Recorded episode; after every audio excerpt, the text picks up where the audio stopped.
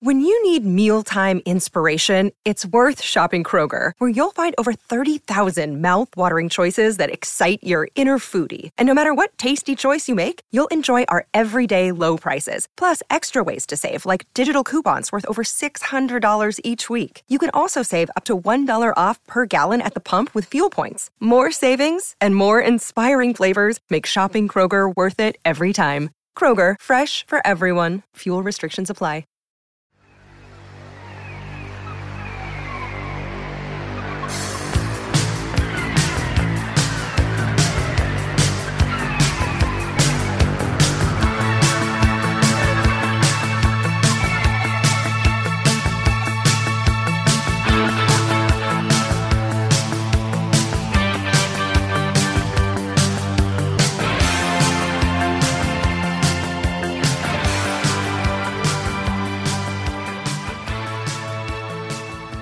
Changes are afoot. They are. Player valuations rising.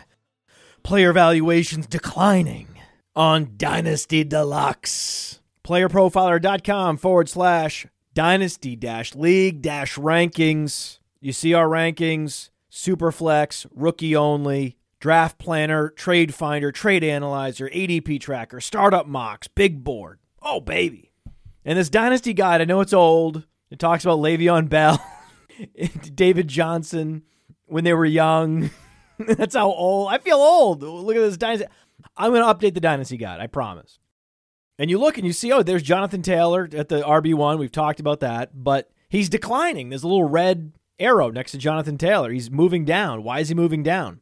Well, he's moving down because the Colts signed Marlon Mack, and that's not good. That's not good for Jonathan Taylor. It's going to cost him touches. Not a lot, not a lot. And, and six points out of close to 300 is not very much. It's a nominal decrease. But because we show the arrow moving down, if you lose just five points of lifetime value, you get the red arrow. If you gain five or more points, you get the green arrow.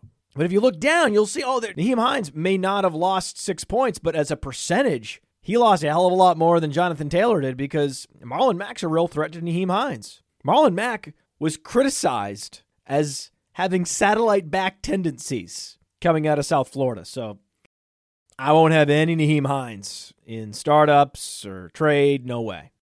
But it's helpful to remember that Marlon Mack is good. Marlon Mack is a good player. We were surprised when the Colts drafted Jonathan Taylor. That was remember. Remember, it seems like forever ago, but it was surprising because you're like, oh, they, have Marlon Mack. What are they doing? Remember that? Crazy. Marlon Mack's an all-purpose back, and we have him ranked above consensus on the Dynasty Deluxe rankings for good reason. But then I hear, oh no, you can't rank him at all. Just cross him off the list. Well, he tore his Achilles. he tore his Achilles. Did he really? Did he? He tore his Achilles. Oh no. Well, that's a death sentence. You tear your Achilles, that's the source of your explosiveness. It's over. Does any player have a track record of coming back successfully from a torn Achilles? No way. Not according to the narratives I hear on social media, especially around Marlon Mack. I mean, forget him. It's only every year we see players come back from Achilles tendon tears. In Baltimore, it was Steve Smith and Terrell Suggs the same year, and Terrell Suggs was a Pro Bowler the year he came back, right? Then you saw Richard Sherman come back and go to a Pro Bowl. And then you saw Jason Verrett come back. So it seems like the 49ers realize okay, we can get elite cornerback play at value because we seem to be the only franchise out here that understands that an Achilles tendon tear is now just another major lower body injury. It's a major injury.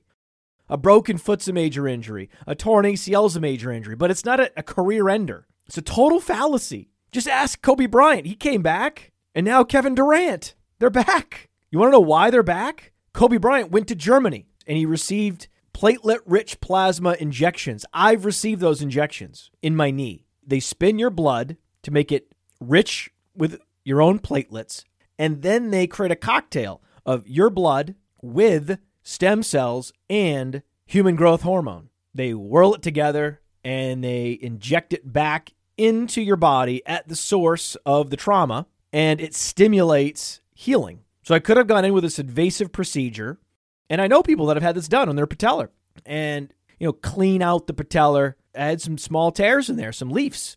And you can either go in and, and, and shave them off and clean them up and hope the body regrows them, or you can shoot your knee up with your own blood and stem cells and human growth hormone. And it's a groundbreaking therapy that is now approved in the United States. There are companies like Regenexx that are setting up shop around the country where if you separate your shoulder or you hurt your knee or your back, that should be the first place you go. And especially any kind of dense muscle tissue, tendons, patellar tendon, Achilles tendon. If you tear a tendon, they can't just go and find another tendon on your body and graft it on like they can an ACL. It's not that easy. They could just swap out ACLs now. They just take a, a piece of your hamstring and swap out. You, can't do that when you have deep muscular tears. It's better if you let the body heal itself from the inside out. That's what you need to do with Achilles and patellars and labrums. And that's why pitchers are having more success than they've ever had healing torn shoulders. Basketball players having more success than they've ever had healing patellar tendons. Football players, Achilles. It's a different world now. These therapies are approved in the United States and they're allowed by the leagues. So that's the answer as to why these outdated narratives about Achilles tendon tears are just flat wrong. So the risk profile on a Marlon Mack is lower than most analysts believe. Now the risk profile of a Deshaun Watson now is higher because I keep hearing, oh, we need to wait for more reputable sources. We need, we need more information. Well, at what point do we have enough information? Right? It's being reported in ESPN and The Athletic. Are those not reputable enough? Well, we need more women. How many more? I don't know if there's a fire there, but there is a lot of smoke. A lot. Smoke is billowing, it's pouring out of the windows. And Deshaun Watson has cratered on our dynasty rankings. And we're just getting out ahead of this because he could go to zero. I didn't think Ray Rice's career was over after that elevator incident, but it was. On the other end, I thought Tyreek Hill would be suspended for an extended period of time. That didn't happen. I thought LeSean McCoy would be suspended for an extended period of time. That didn't happen. We don't know. It's impossible to say how the NFL is going to react. It's impossible to know how vigorously Houston police will pursue this. We, we don't know. We know that Bob Kraft was involved with a massage parlor and it was a source of great shame, but he could argue that he didn't knowingly do anything illegal. With Deshaun Watson, it's a lot harder case to make he isn't just a name on a list of Johns involved in a vice squad sting. That's not what happened. This is one woman after another, after another, after another coming forward. Now, they all have the same lawyer, so there was some recruiting effort involved. So some of the risk is offset by the class action nature of this because we've seen these fall apart, most notably Michael Avenatti. We don't have all the information, but we certainly have enough to avoid Deshaun Watson in fantasy football, period. Especially a 2QB, a super flex league. You think I'm drafting Deshaun Watson? Fuck out of here. No way. We do not believe he's a first round pick in Superflex. No, no, no, no, no, no, no, no, no. I'd rather have Justin Herbert at this point. I'd rather have Jalen Hurts. What are you losing by avoiding Deshaun Watson? So you get Justin Herbert, so you get AJ Brown, so you get Justin Jefferson, so you get J.K. Dobbins. What's the the downside here. You get a stud player in a startup instead of Deshaun Watson, or someone tries to trade you Deshaun Watson for a, a player of that caliber and, and you just say no. It's, it, it's the easiest avoid since Kareem Hunt. At one point in time, Kareem Hunt was the most obvious avoid. Now, he was cut by his team, so that made it easier. But in this case, we know that Houston has been aggressively shopping Deshaun Watson, and now we know why. They've had the NFL security reports because these cases take time to make their way through the system. So, so this is flagged by NFL security. They know this is happening because who's in NFL security? They're ex law enforcement. So they use all their connections to stay abreast of any potential wrongdoing of players. So even when a case is in its initial stages, in its infancy, an FBI agent, a detective is going to tell a friend of a friend who knows someone at NFL security, and then then the Texans are going to know. And when they engage in trade talks, the other party has to be informed. And that's likely why Deshaun Watson was not traded because NFL teams are seeing the smoke and they're worried about the fire. As you should be. If this was all some big misunderstanding and it finishes with a happy ending, then then you have Jalen Hurts instead of Deshaun Watson. Big deal. And like Bob Kraft, Deshaun Watson had a very carefully crafted public image. He's working hard in the offseason. He's involved with charities while also taking advantage of women in vulnerable positions. And I don't think that that is up for dispute at this point. Doesn't matter how smarmy the lawyer is, 10 women is 10 women, all with similar claims. So in Dynasty, we have these guys for their careers, and you, just don't need those problems. And Neil Dutton knows this. Neil Dutton, he's one of the hardest working analysts in the underworld, just an absolute cut up. This Neil Dutton. I lost track how many zingers I was cackling at during this. It was amazing. I love talking to this guy. Be sure to follow him at N Dutton13 on Twitter.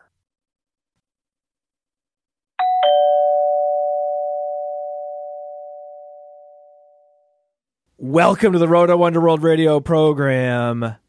One of the workhorses at Player Profiler. That's right. That's right. We're in a mock draft right now against Roster Watch. I'm in there with Neil Dutton. He's joining me today. He's a writer for Player Profiler, one of our top analysts.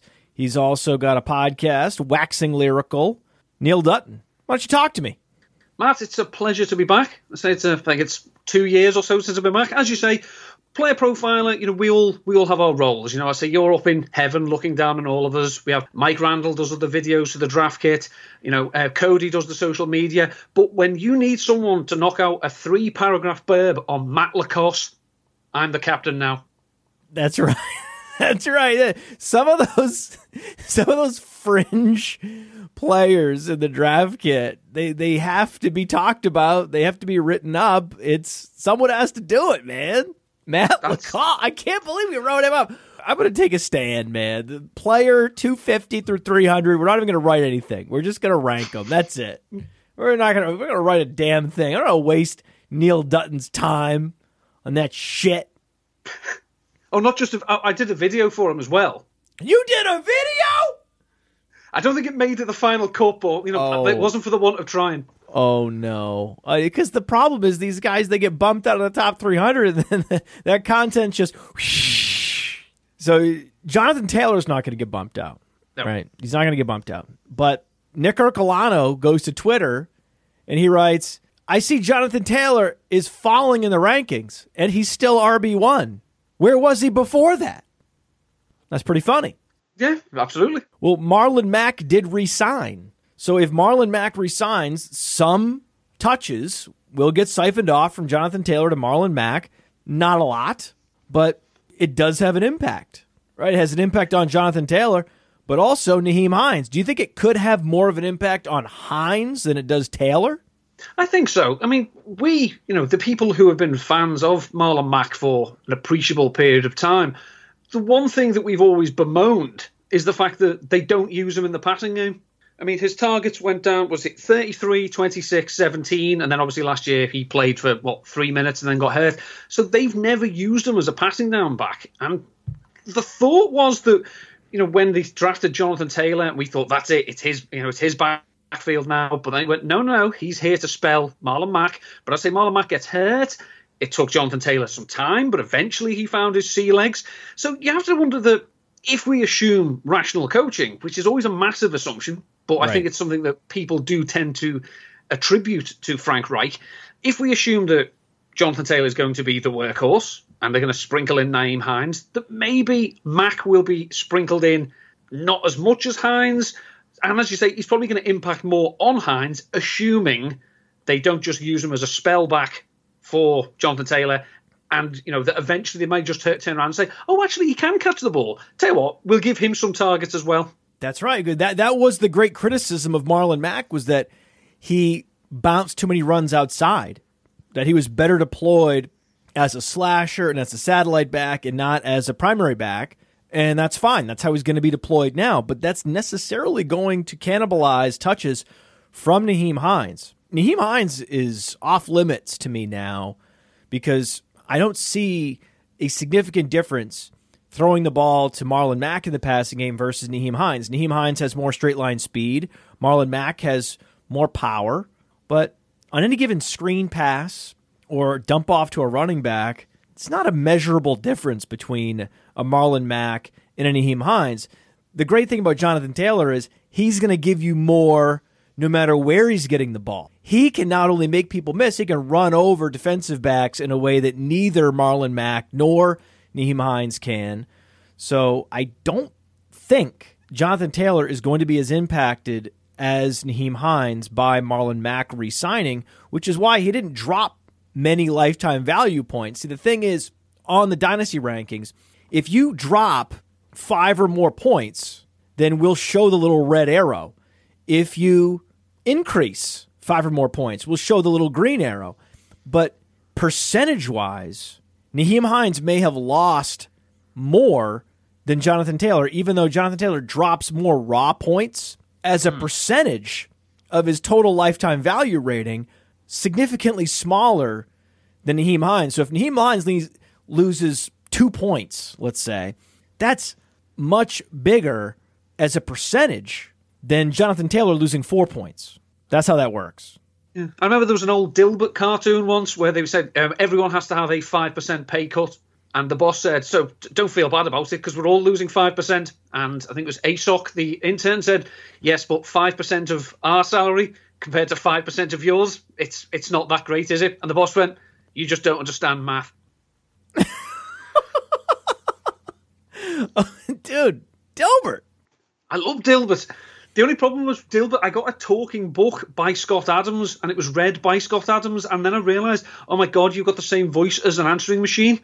Uh, it's it's. I mean, I have a melodiously dull, monotone voice, and then I heard Scott Adams talk, and I was like, no, I, I, I can't be doing this. the thing is, anyone in the United States that hears anyone from the British Isles speak, we think it sounds great. You might think it's a dull version of a British voice, but we just hear the accent and we love it. So it doesn't matter. It doesn't matter. You sound great. Yeah, thank you. Yeah, I remember being in New York and telling it was the day after. It was the day of the Jaguars winning a playoff game at Heinz Field against the Steelers. And um, I, was in a bar. There was a gentleman there wearing a Steelers hat, so I went over and commiserated with him about it and sure. proceeded to talk him through what had gone wrong. Yeah. He hugged me, called all his friends over, and said, "This British guy is talking about our game in a British accent." And I said, "No, no, no. You have the accent. I don't." Uh, and but um, they, I didn't buy, a, I didn't pay for a beverage for the rest of the night. So clearly, yeah. best night of my life because I didn't have to spend any money. English is the language. It's our language. You mm-hmm. have an American accent. We're just talking. Mm. Yeah, yeah, I get yeah. it. That's right. And with Marlon Mack, I actually think that Marlon Mack is a sneaky stash, just in case something happens to Jonathan Taylor. Heaven forbid. It's going to be the Marlon Mack show, and I hear, oh well, the Achilles. What do you mean the Achilles? What are you, what are you talking about? Do you realize how many top athletes have come back from Achilles tendon tears? And it's not what it was 20 years ago. The narratives from 20 years ago, just infiltrating sports conversations, to me is maddening. It's like, no, the Achilles tendon career ending injury doesn't exist, right? Enough with this. It's been proven time and time again, whether you go to basketball, Kobe Bryant, Kevin Durant, you have Terrell Suggs and Steve Smith on the same Ravens team, both coming back from Achilles tendon ruptures. Before I brought you on, I talked about this. It's a total fallacy that this is some career ender. With all the therapies we now have to treat this, it's not the death sentence that it used to be. I think the problem is that the average fantasy football fan, analyst, whatnot, we just we try and put this in terms of our own life. That if we ruptured our Achilles, yeah, we probably are done. We probably won't play sport again. But we don't have multi-million dollar facilities to go and work out at with personal trainers at our beck and call. I mean, I say I I pull a muscle in my back every time I sneeze. So I, if I was to rupture my Achilles, yeah, pretty good chance I'm on my ass for the duration. right. But it's just how many different athletes have to come back successfully from this rupture to stop talking about it like it's the 80s? It's not the 80s anymore, man. Get over it. People are coming back all the time from Achilles tendon ruptures. And if they're not, like D'Onta Foreman, right? D'Onta Foreman actually did come back. He just was never good. So you can't blame it on the Achilles. You can blame it on D'Onta Foreman not being elusive. That's probably what it was. It's not the Achilles. Even D'Onta Foreman came back and captured an NFL roster spot post Achilles tendon surgery and rehabilitation. That to me is a positive thing. I mean, if even D'Onta Foreman can come back into the league and be relevant for a short period of time, that's a win for Achilles tendon treatment.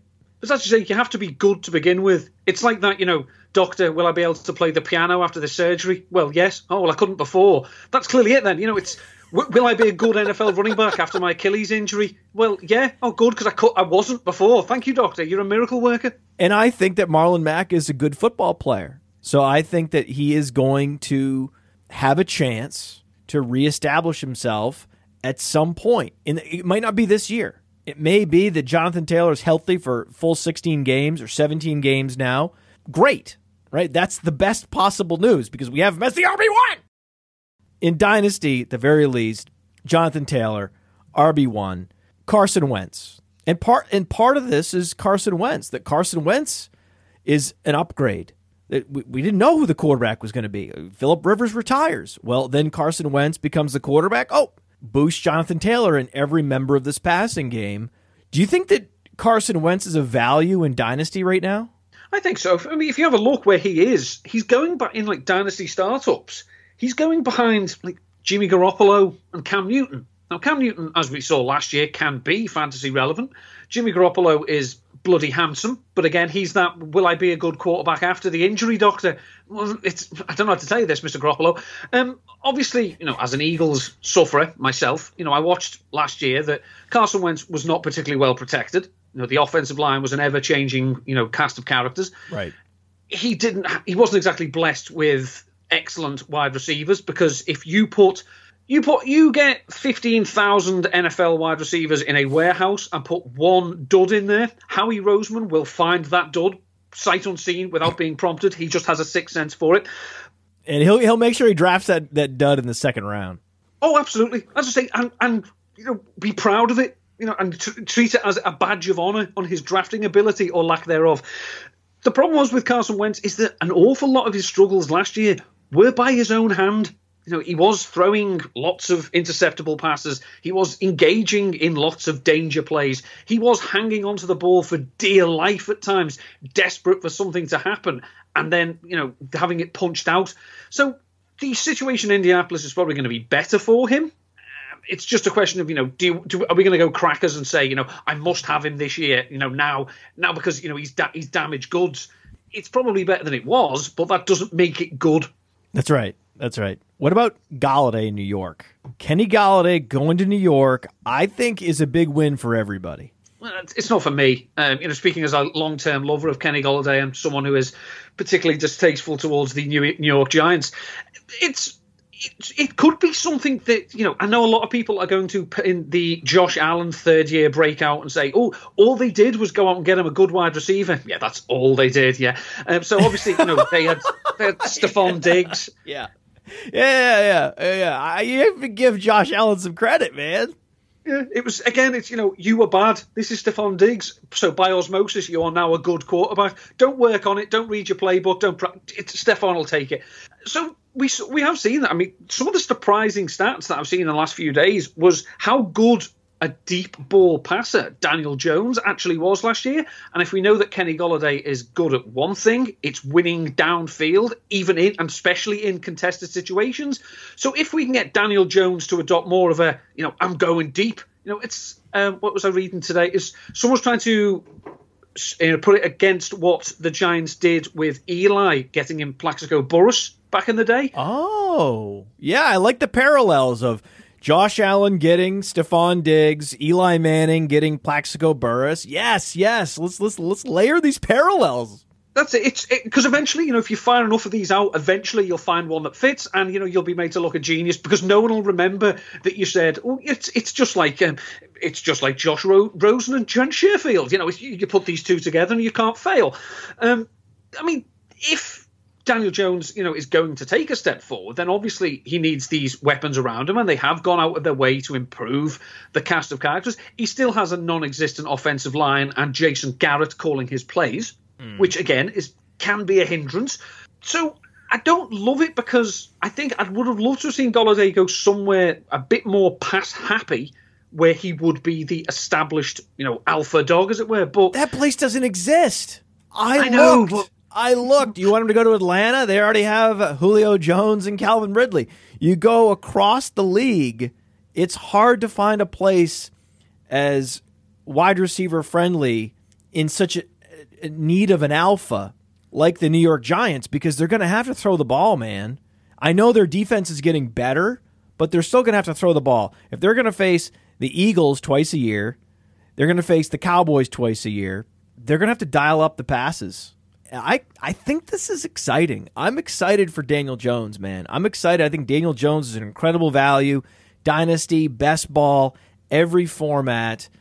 I love that discount Konami code. And whenever a quarterback struggles with a complete lack of weaponry, whether it be Carson Wentz last year, whether it be Daniel Jones, I give them the benefit of the doubt. I want to see if Daniel Jones can reignite some of that magic from his rookie year. I think he can. I really think I think I, I, I didn't like Daniel Jones coming out of Duke. I thought that was a reach. I thought it was a terrible pick by Dave Gettleman. But now I'm like, well, let's support him with Kenny Golladay. And he actually exceeded expectations as a rookie. They did him no favors in his second year. Let's get on board, man. I think it's dime time. It's dime time with Danny Dimes. In the 2019 draft kit, I did I did call the Giants' selection of Daniel Jones the worst appointment since uh, Caligula made his horse a proconsul, uh, which you know was probably a little bit harsh, but Joe Mixon also getting help, right? That's what you want. Mm. I know that the guy's 32. Riley Reiff's 32. He was bad last year. I get it, but it's something. It's a starter. Anytime you can get a starter on the offensive line, I'm in favor. Always mm. and without question. I mean, it's it's one great thing that you can do, as I say, is throw numbers out of your backside and don't apply any context to them and say, "There, are, I am, I'm knowledgeable, therefore you must respect me." But it is noticeable that running behind Riley Reiff last year, um, the Vikings, who obviously have a good running back. Again, this is not just just put anyone behind there. And we can, you know, we're, we're all we're all Barry Sanders. They did average, uh, was it five point seven yards per attempt running behind Riley Reiff, whereas running behind the left tackle in Cincinnati, it was down around four and a half so I'm not saying, you know, obviously it was just just run left, just do what Shaun Alexander was doing all those years ago for Seattle behind Walter Jones. But as you say, it's an upgrade, and it's something you talk about a lot. It's if you upgrade one spot, you can move everyone along a spot to where they can find their own floor. So it it is a massive upgrade for Mixon, assuming again that he comes back from the career-threatening injury that would rule out every other armchair analyst in the world. Right. Yeah. All the foot injuries are bad too. Oh yeah. Yeah. I don't know. I don't know how he's going to come back from that foot injury, or maybe the body's just going to heal and he'll be fine. Oh, that's dangerous. That's also a possibility. Now, Steelers beat writers insist that they're not going to go into the season with Benny Snell as their starter. Benny Snell is currently top of the depth chart. Anthony McFarland is there. You excited about either of these two guys? Uh, couldn't be less excited. Um, not even Anthony McFarland. He's pretty fast. He's he's a slasher. I mean, unless the Steelers pull off, you know, the most uninspiring getting the band back together since Geri Halliwell came back to the Spice Girls and re-signed, you know, James Conner again. This is they could do it. They could definitely do that. They could. Do it. So he he goes around across the league soliciting offers, and it could be that what comes back to him is a whole bunch of nothing. Leonard Fournette's still out there, right? Chris Carson stepped out didn't like what he was hearing and stepped right back to Seattle. That could happen with Fournette. He could end up staying in Tampa, which would be bad for Ke'Shawn Vaughn, right? Conner could be back. Oh, oh, God. Just. I mean, they're. their line stats, you know, run blocking. I mean, you know, for fans of a certain vintage, we associate with the Steelers, you know, power running and a blanket defense. Well, last year the defense started great, but started to crumble. But running wise, oh my God, they're awful. You know, second fewest rushing yards before contact, fourth fewest yards after contact, highest neutral pa- neutral pace game script. You have to wonder whether their offensive coordinator, or Ben Roethlisberger, as he's also known as, whether he even wants to run the ball. So it doesn't really matter, you know, if they have James Conner, Anthony McFarland, Benny Snell. It doesn't matter who they have because he's just going to throw it. He's going to, you know, unleash these lame ducks five yards downfield anyway. Eh, it, the Ben Roethlisberger's a problem. So if the quarterback and the offensive line and the defense all crumble simultaneously, that's terrible for the running back. It's absolutely dreadful. Their line is crumbling as it gets older. Ben Roethlisberger's arm is less and less effective. Even if, let's say, the defense continues to be one of the top defenses in the league, it's going to be impossible for the running back, whoever that is in Pittsburgh, to return value in fantasy football. It's why I'm not that excited. I know so many are excited about either Javonte Williams or Najee Harris going to Pittsburgh because it's an attitude fit, right? These are big, grinding backs that are a cultural fit in the Steel City. These are workhorse running backs. They bring their lunch pail to work, right? These are lunch pail backs. Javonte Williams, lunch pail back. Najee Harris, lunch pail back. Pittsburgh Steelers, a lunch pail franchise. It, it, it sounds good. But when you actually think about it, it's not great. It's not great for either of these guys to go to Pittsburgh where the offense will stagnate and there will be no running lanes. Why would you want that? That's not necessarily as good as the narrative makes it sound. No, unless you're playing in you know points per lunch pail you know formats, in which case they're they're both you know first round picks. But it it does you say it's again, we think, you know, go back to the 80s, Achilles injuries are career enders, and Pittsburgh is a hard nosed running team. Yes. No, these things can change. Now, when you look at the NFL mocks, we see Javonte Williams projected now to go in the early second round, which is exciting. When you look at the possible landing spots for Javonte Williams, assuming he doesn't go to Pittsburgh in the late first round, where do you like him going? See, I've thought about this, and you know, it's I, don't really like anyone going here because their uniforms are trash and the the lighting in the stadium is visually unappealing. But Atlanta, seem to jump out to me. Yeah. You know, they, they, oh, yeah. they, yeah, yeah. I was eyeing that too. They, they tried the experience of running with you know a man with worse knees than me at running back last year. It didn't really take, Mm-mm. and you know you know they, have again another team you know that's you know we're going to assume that Arthur Smith and I'm sorry but in my head being English Arthur Smith is a 50 year old man who's a mate of your dad's who drinks brown ale and owns a wicket. It's not the name of an NFL head coach. Uh, but you know, I'm going to assume they're going to want to try and run the ball, and because there's no competition there, even you know if he goes there, he's going to play on all three downs because he is a good receiving back as well. So he's going to get the opportunities that even though the team may stink, at least he's going to get opportunity. I mean, we saw last year with James Robinson. We don't care if you stink, just stay on the field. Early second round, Javonte Williams can go to the Jets, pick 34, the Falcons, pick 35, the Dolphins, pick 36, the 49ers pick 43 or I mean this is this this sounds crazy but why not? Or he could fall all the way to Arizona at pick 49. Arizona baby.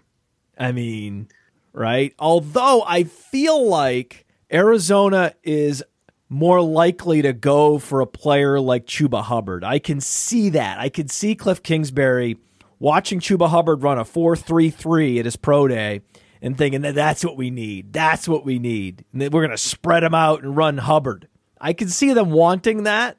And if Hubbard runs a 4.33 and goes to the Cardinals at pick 49, he's going to launch himself into what will be a new big four. I mean, if Chase Edmonds has to die just so we can get Chuba Hubbard having, you know, underneath screens thrown at him four or five times a game by Kyler Murray, then I'm I'm prepared to take I'm prepared to sacrifice Chase for that goal. I do like Chase Edmonds though. He's one of the bigger risers of all the players. When you look at our rankings, playerprofiler.com, click on the new Dynasty Deluxe package on the Dynasty rankings, you can include rookies, you can not include rookies, a lot of flexibility there. The biggest riser of all, and that's not just percentage, just raw lifetime value points. It's Chase Edmonds. How could it not be? Right? Because he's in his prime, he's in his super prime, right at the age apex. And so these next couple years are enormous for him. And if Kenyon Drake is going to go elsewhere and he is the clear cut number one back at the top of that depth chart, there's no guarantees that Arizona drafts a running back on day one or two. I think that they are a top candidate to draft a Javonte Williams or a Chuba Hubbard or a Kenny Gainwell or a Jermar Jefferson. I think that those guys might all go in the late second round, starting with the 49ers. They're interested in Jermar Jefferson, but they might think they can get him in the third round. So, mid second to mid third, you're going to see Jefferson go, Hubbard go, Gainwell go, and a couple other running backs that surprised us. We didn't think that Antonio Gibson was going to go early third round last year, but he did. I think there's going to be some fun landing spots there. I hope that Edmonds can survive. I really can hope that he can survive, and there's no rookies that land there on day one or two. He has a similar skill set to Austin Ekeler, but he's bigger. So isn't that a good thing? And, and he has monster numbers when called upon. He was the number one running back in one of the few weeks that he was actually the starter in his career in Arizona. It was at New Orleans in 2019. He was the number one running back in fantasy that week. So he has monster numbers in his range of outcomes because he can succeed in all phases. He was consistently more efficient week in, week out than Kenyon Drake last year. So why not Chase Edmonds? I mean, just this idea that because he went to Fordham, he can't do it is crazy. Austin Ekeler went to Western State. That sounds like a fake school. And he did it. Why not Chase Edmonds? Due to a complete lack of other options at running back and the fact that I forgot to change him out of it, um, I actually ended up starting Chase Edmonds that week in the Scott Fish Bowl. Oh, and you know, at the, at the, time, you know, I was looking. Oh, you, you know, it's the, uh, too many. It was the. Oh well, that's it. I do too many leagues. I'm, I'm cutting out. I'm going to do none next year. And then, you know, after 20 minutes, I'm sitting there thinking, you know, patting myself on the back and saying, "Oh, I just, just had a feeling." Um, Worked out for you.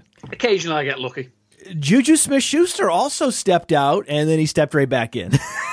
right? It's kind of like you're in the sauna or you're in the hot tub and you get out and you think, oh, I got to get right back in. Oh, it's too cold out here. Oh, I got to jump back in where it's nice and warm. So that's Juju. He's like, oh, I got it's, it's nice and warm and cuddly. People love me in Pittsburgh. I'm going to stay here where it's nice and cuddly and warm. But him going back to Pittsburgh drags everybody down. He loses value. Diontae Johnson loses value. Chase Claypool loses value.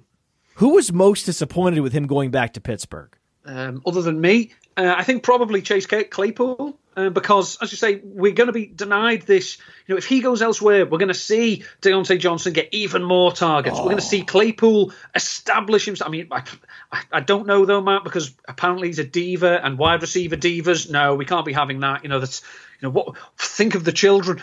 Um, but now it's like, hey, you know, it's I, Juju's back, everyone. Uh, the, the only way you could have dragged them down further would be if next year they're dancing on the logos with him. That's the only way you could have dragged them down any further. Well, if you're Juju, knowing that you're still young, why wouldn't you sign a prove it deal with Houston, knowing you're just going to get absolutely bombarded with targets? Wouldn't you go there? You're a perfect skill match opposite Brandin Cooks. Brandin Cooks stretches the field. Juju Smith Schuster can work underneath. It's so perfect. I don't know why they don't do that. I don't know why the player doesn't say to the agent, send me to Team X. That's the perfect landing spot for me to rejuvenate my career and reestablish myself as an elite player. I think the problem is that, you know, Juju, while he has been disappointing the last two years. He has, you know, he does have a proven track record of excellent production, and the Texans at the moment seem to be signing people just so they can exhaust their arena league eligibility. And you know that probably Juju's a little bit too good for that. So that, but it's, I mean, apparently he was there was interest in the Chiefs well, why would you want to go and play with a cheat? I mean, it's clearly I want to play with this man whose arm is dropping off and my offensive line is crumbling around me. No, not Patrick Hope. No, no, Ben will do. There are multiple players that are signing elsewhere who received offers from the Chiefs, fair, competitive offers, not just Juju Smith Schuster. Josh Reynolds recently signed with the Tennessee Titans, and he had an offer from the Chiefs. They have a wide open number two wide receiver chair. He could have stepped right in to a Super Bowl contender. Why? What? How? And what? I think it can only be. It might be uh, to, going back to what you said. You know, maybe he is actually thinking: Do I want to be the number three on the Chiefs, or do I want to go somewhere where maybe I can be the number two? Because you're not going to be number one because AJ Brown is their son, and it, it's one of those. If you even dream about being the number one in Tennessee, you better wake up and apologise to AJ Brown. Uh, so maybe he just thinks if I can be the number two there, I've got a better chance of getting the Corey Davis deal next year. Or he just he's just an idiot. Maybe it's a team. It's a run first team, right? The hierarchy there is Derrick Henry, then AJ Brown. What are you doing, man? You don't want to play with Patrick Mahomes. You want to play with Ryan. It doesn't make sense. I don't understand. Something's going on. There's something about the culture in Kansas City that is circulating around the league privately between the players where for some reason they don't want to play. I don't I don't get it. I don't know why, but there's something happening under the surface pushing players away from Kansas City. I don't understand what it was. And by the way, I am in a best ball draft. We're at the end of the best ball draft, and someone is in the chat victory lapping that they just happen to be on the clock when the Josh Reynolds news broke. So I just have to laugh. I just have to laugh at that guy who is victory lapping, getting Josh Reynolds in round 27 of a best ball draft. Like, that's not going to help you win. Okay. I think I got Kendrick Bourne in that draft. What the fuck is the difference between Kendrick Bourne, the number two in New England, and Josh Reynolds, the number two in Tennessee? Who cares? Kendrick Bourne signed for a lot more money than Josh Reynolds. Doesn't matter. I don't care. They're the same age. They had similar production last year. They're going to make similar money. They're in similar situations. That's all these guys. It's Keelan Cole. It's Josh Reynolds. It's all the players getting drafted in these rounds are indistinguishable. The idea that you would run to the chat because the guy signs with Tennessee and has no shot at being the number one there on a run first offense who the hell does that? Who does? It's a best ball draft. I don't know anybody in this league. This is a random best ball, and someone's in the chat talking shit as if anyone cares. It's so unspeakably lame. I mean, I assume he's gone to the chat because his wife was bored of hearing about it. Because obviously, it's news he must have shared with all his friends and family first what before coming to the chat. And I will say, at the end of a best ball draft, I am much more likely to draft a Josh Reynolds, to draft a Kendrick Bourne, a Keelan Cole, than I am one of these rookies. So that's the other choice. You could go with a guy that signed a contract that guarantees he's going to be on the field in three receiver sets. So that's Reynolds, that's Bourne, that's Cole, right? That guy is a better investment at the end of a best ball draft than to select a Tamorrion Terry or Tylan Wallace. You have no idea where these guys are going to get drafted. You have no idea where they're going to end up landing. There's no guarantee that these guys are going to get targeted at all. If you slip into the fourth or fifth round, you're hoping it's Gabriel Davis, but it could be Tyler Johnson. It lands on a team and he's at best the fifth receiver, and he may or may not get a target. He does most of his production in the playoffs. That's not helpful, right? If I think back to the wide receivers I liked at this time last year, Tyler Johnson was way up there. But if I had picked him at the end of a best ball draft, it would have been a wasted pick. Yeah, it's as you say. You you want to get someone who, uh, Josh Norris, who we you know we both we both know we both spoke to, respect his work. He always says that NFL teams are honest twice a year, free agency and the draft. So if they pay someone, as you say, like you know, Josh Reynolds, that's usually a good indicator that they're going to want to use him. Someone who could fall, I say, to the fifth, to the sixth. Now, I'm not saying fourth and fifth round wide receivers don't catch on. They do occasionally, but the odds are so stacked against them that if he'd said, uh, got Tam- you know, Tamorrion Terry in the 27th round of a base- best ball draft, believe me, he wouldn't be running to the chat to announce that. That's right. That's right. The rookies you want to target are the ones that you think can get first round draft capital. So we did select Kadarius Toney, not because I think Kadarius Toney is a great prospect, not because we have him rated highly in Dynasty, because there's a real possibility that this guy goes in the first round. That's the guy you want to. If you're going to go for a rookie in a best ball draft before the actual NFL draft, just target the players that are being discussed as possible first rounders. That's exciting, right? You want a Jaylen Waddle. You want a Kadarius Toney. You want these guys that are going to be first rounders and we know are going to see the field and they're going to contribute to your best ball roster. You don't want to take a chance that a guy slips into the third, fourth, fifth round and we don't hear from him in his rookie season. It's not worth it. Every roster spot in best ball is precious. Go get the guy that just signed for five plus million dollars, knowing that he's going to play this year. Philip Lindsay, he did the right thing. He told his agent, get me to Houston.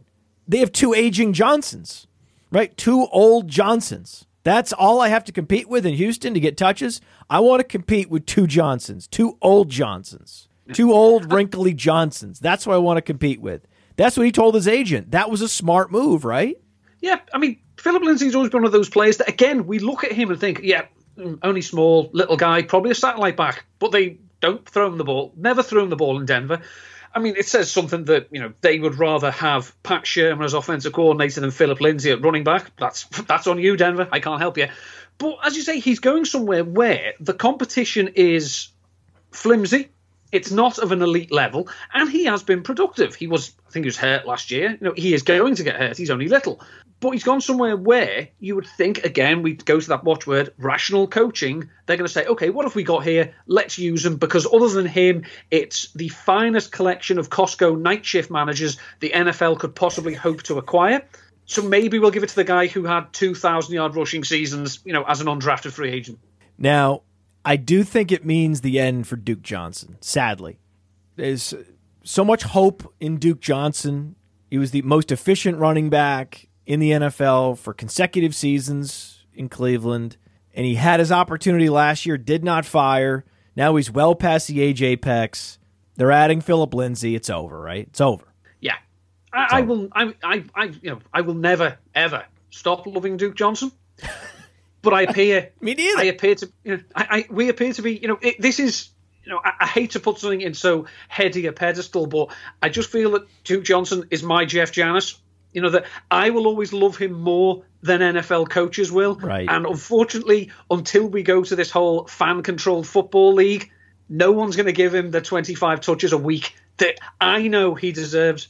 So if you can't, if you couldn't get your way past Der- uh, David Johnson, he said Derek Johnson. That's another one, another aging another Johnson. Johnson. About. Uh, if you can't work your way past David Johnson with his excessive contract and declining ability, it's probably not going to happen. It's so. not going to happen. Now, Will Fuller stepped out and he found a suitor. He found a place that will wanted to pay him big money, and he can be paired with a great deep ball passer, a wide open wide receiver one slash wide receiver two chair in Miami. You love Will Fuller going to the Dolphins? Absolutely. I mean, one thing that we did love about Will Fuller that we saw obviously with Deshaun Watson during their time together is that Watson will target him deep and target him often. Um, Deshaun Watson last year averaged 3.8 deep ball attempts per game. Tua averaged 3.3. So it's not that different. And Tua was basically Whoa. throwing up prayer yards because there was no one to go and get them. Well, now we've seen. Wait, wait, wait, wait. He was throwing up prayer yards? Did I hear that right? That's, prayer yards. That's it. I, I, I will have to. Ha- I, I, I have stole that from uh, John Daigle from um, NBC Sports Edge, formerly Rotoworld. Shout out to John Daigle for the prayer yards. Um, and so, and one thing that we like about Tua is he's accurate. You know, his accuracy rating, target quality last year was very good, and he's throwing. He was throwing it to no one. He Underrated. To, you know, Gesicki, DeVante Parker. Now he's got someone who can win deep. This isn't like a decoy. This is someone who can No. win deep. No. It's great for both of them. Will Fuller is the opposite of a decoy. He's the real McCoy, right? Now, Myles Gaskin, also in Miami, he's an under the radar winner, right? Because they didn't sign anyone. They, they, Miami was a big destination for possible free agents, and yet still nobody. Hmm. He has to be looked at as a winner in the similar way that Chase Edmonds is. Because, as you say, it's not just that they've lost a lot of touches. You know, a, a leader in that running room has gone. There was no leader there to begin with. It was, by definition, Myles Gaskin's room. And now, as we sit and look at it, it's okay. It's it's going to be your gig. I mean, we like the fact that Miami seem to know what they're doing. You know, they uh, in acquiring assets and maneuvering and moving around personnel. So the number of mock drafts that I see from people who know what they're talking about, I assume, and have them taking a running back in the first round. Please, no, miss me with this narrative. You know, no, you know, no. Well, they, they, no, they won't. They won't do that. That's it. I really hope they don't. I mean, I, it's not that Myles No, Gaskin's going to be, you know, I don't even think they're going to take one in the second round. I know that they're a possibility to draft a Javonte Williams or maybe a Travis Etienne slips, and analysts are speculating, oh, the Dolphins need a running back. Uh, Etienne's a value here. He slipped to them. They've got to push the button. How can they pass on him? They should pass on him if they're focusing on the right details. And I think they will. I don't think they're going running back until the third round. I think Kenny Gainwell. Kenny Gainwell in the third round to Miami. That's my call. I mean, if the if Miami do need like a pass catching back though, well, the all time rusher for the Miami Hurricanes is available. Duke Johnson. There we go. Of course, always back to Duke Johnson. Now, you could argue that for all the same reasons, Marquise Brown is an under the radar winner too, right? Yeah, Golladay didn't go to Baltimore. Chark didn't go to Baltimore. No one went to Baltimore. I just worry about Marquise Brown in the sense that last year, I mean, from was it the last six games, he had the second highest target rate in the NFL, behind only Davante Adams, and in that six week span, he finished wide receiver 14.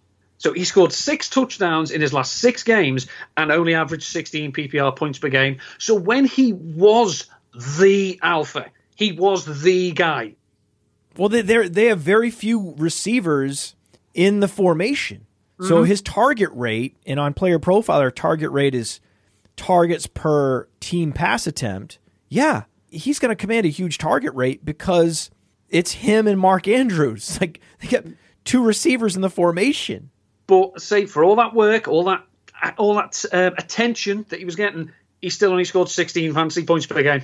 It's crazy. It Doesn't wow me. No, you like Marvin Jones, right? He's now in Jacksonville. I think that's it's one of those moves that you know we you know we, we like to think we're cleverer than we are. A lot of us. I mean, I do because I'm not very clever, so I always like to think I'm cleverer. But if we put you know enough dots together, eventually we can form a nice pattern. You know, and tell ourselves it makes sense. Marvin Jones goes to Jacksonville because their offensive coordinator is Darren Darrell Bevell, who was offensive coordinator the last two years with Detroit. And if you look, once Darrell, it's now I, I remember this the last time I was on. I talked about a small sample size between Jimmy Garoppolo and George Kittle, and I was belittled by the host. You may know him. He looks a bit like you. So if we look at the small sample size, when Darrell Bevell became interim head coach for Detroit, Oh God. Marvin Jones was bananas the last five w- weeks of the season. Do I think he's going to go and be Trevor Lawrence's, you know, you know, the guy? Is he Could going to it be his be Tyreek Hill or that not? Bevell saw Marvin Jones perform at a high level during his time in Detroit and then said, let's go get this guy for my new team because I saw him perform well? Isn't that all it is? That's, that's clearly all it is. I'm, I'm sure. Is it Darrell Bevell directing the football to Marvin Jones? Because that's what that implies. It implies Yeah. that when Darrell Bevell is in charge of the offense, that the ball is directed to Jones, that he insists the ball go to Jones. I don't think that's what's happening at all. Probably not. I mean, the one thing that we do like about this is it gives Jacksonville an established duo on the outside because we've got, let's say established, you've got Marvin Jones, you've got DJ Chark. They're probably going to cancel each other out to an extent, and it's probably not going to be good for DJ Chark's long term. It's not good for DJ Chark. We brought DJ Chark down significantly in the dynasty rankings because of this. It also means that DJ Chark is less likely to be back next year. It's mm-hmm. bad news for Chark, man. But it's great news for Laviska Shenault. It's fine. It's fine. You have to look at the roles. It's the reason why Kenny Golladay going to New York significantly throttles Darius Slayton. He's taking Slayton's job. It's not a major impact on Sterling Shepard. Sterling Shepard comes down slightly, right? He, of course, because less targets, so he will produce less, but not nearly at the same rate as Darius Slayton. It's the same with Nyheim Hines versus Jonathan Taylor. Oh no, Jonathan Taylor's coming down, coming down. No, look, the percentage decrease is tiny compared to the percentage decrease for Nyheim Hines. In Jacksonville, the percentage decrease for Chark significantly more than Shenault. And I'm not sorry. I'm not sorry. But who is the number one wide receiver now in Detroit? Who's it? Is it is it Perriman? this is one of those questions like you know who's the best singer in one direction you know ultimately who gives a shit you know it's it, it's you know it probably is Breshad Perriman but again I'd love it to be Tyrell Williams but it's probably going to be Quintez Cephus but ultimately who cares Quintez because they're not you know Cephus. because they've got Jared Goff so ultimately you oh. know the, the the throttler of wide receiver production that he can be Yes. on a crap team that wants to bite kneecaps you know it doesn't really matter But what we love are satellite backs that create separation out of the backfield, tethered to immobile quarterbacks. Because mm. those are the running backs that soak up the most targets. That was Austin Ekeler with Philip Rivers. That's Alvin Kamara with Drew Brees. That's DeAndre Swift with Jared Goff. DeAndre Swift is a target magnet, and with Jared Goff, it should supercharge his target share. I could see him getting 100 targets this year.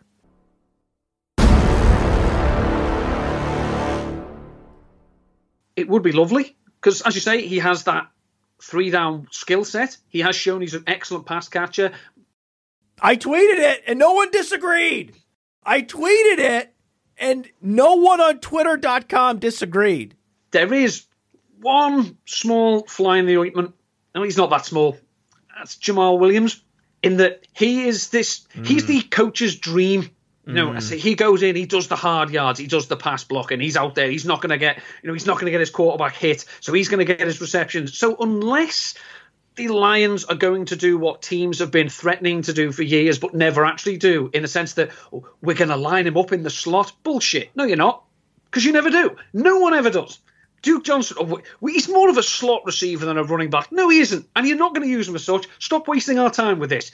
So, while it'd be lovely if you know if it was the concentrated targets of T.J. Hockenson, DeAndre Swift, and that's it, it's not going to happen because say, look, follow the money. They've signed Jamaal Williams. Jamaal Williams will do the hard work. He'll stick his face into the fan, and he'll get his you know 30, 40 receptions himself. He's going to stick his face in the fan. I love that visual. Stick his face in the fan. Did you ever do that as a kid when you talk into the fan and it, it, it changes your voice? Um, I don't think so. There are a whole host of things I did as a youngster and into my thirties that were, you know, probably stupid and hazardous to my health. But I, I don't think I did that. I think that's how Elizabeth Holmes, the former CEO of Theranos, she she changed her voice over time to be deeper. I think she might have practiced talking to a fan. Cleveland Clinic, uh, Walgreens, so many of the other partners that we've have have seen our technology. They've worked with us. They've used our systems, and they understand what we're doing. And they understand that when you try to change things, uh, people react to it. Bullshit. This is bullshit. Bullshit.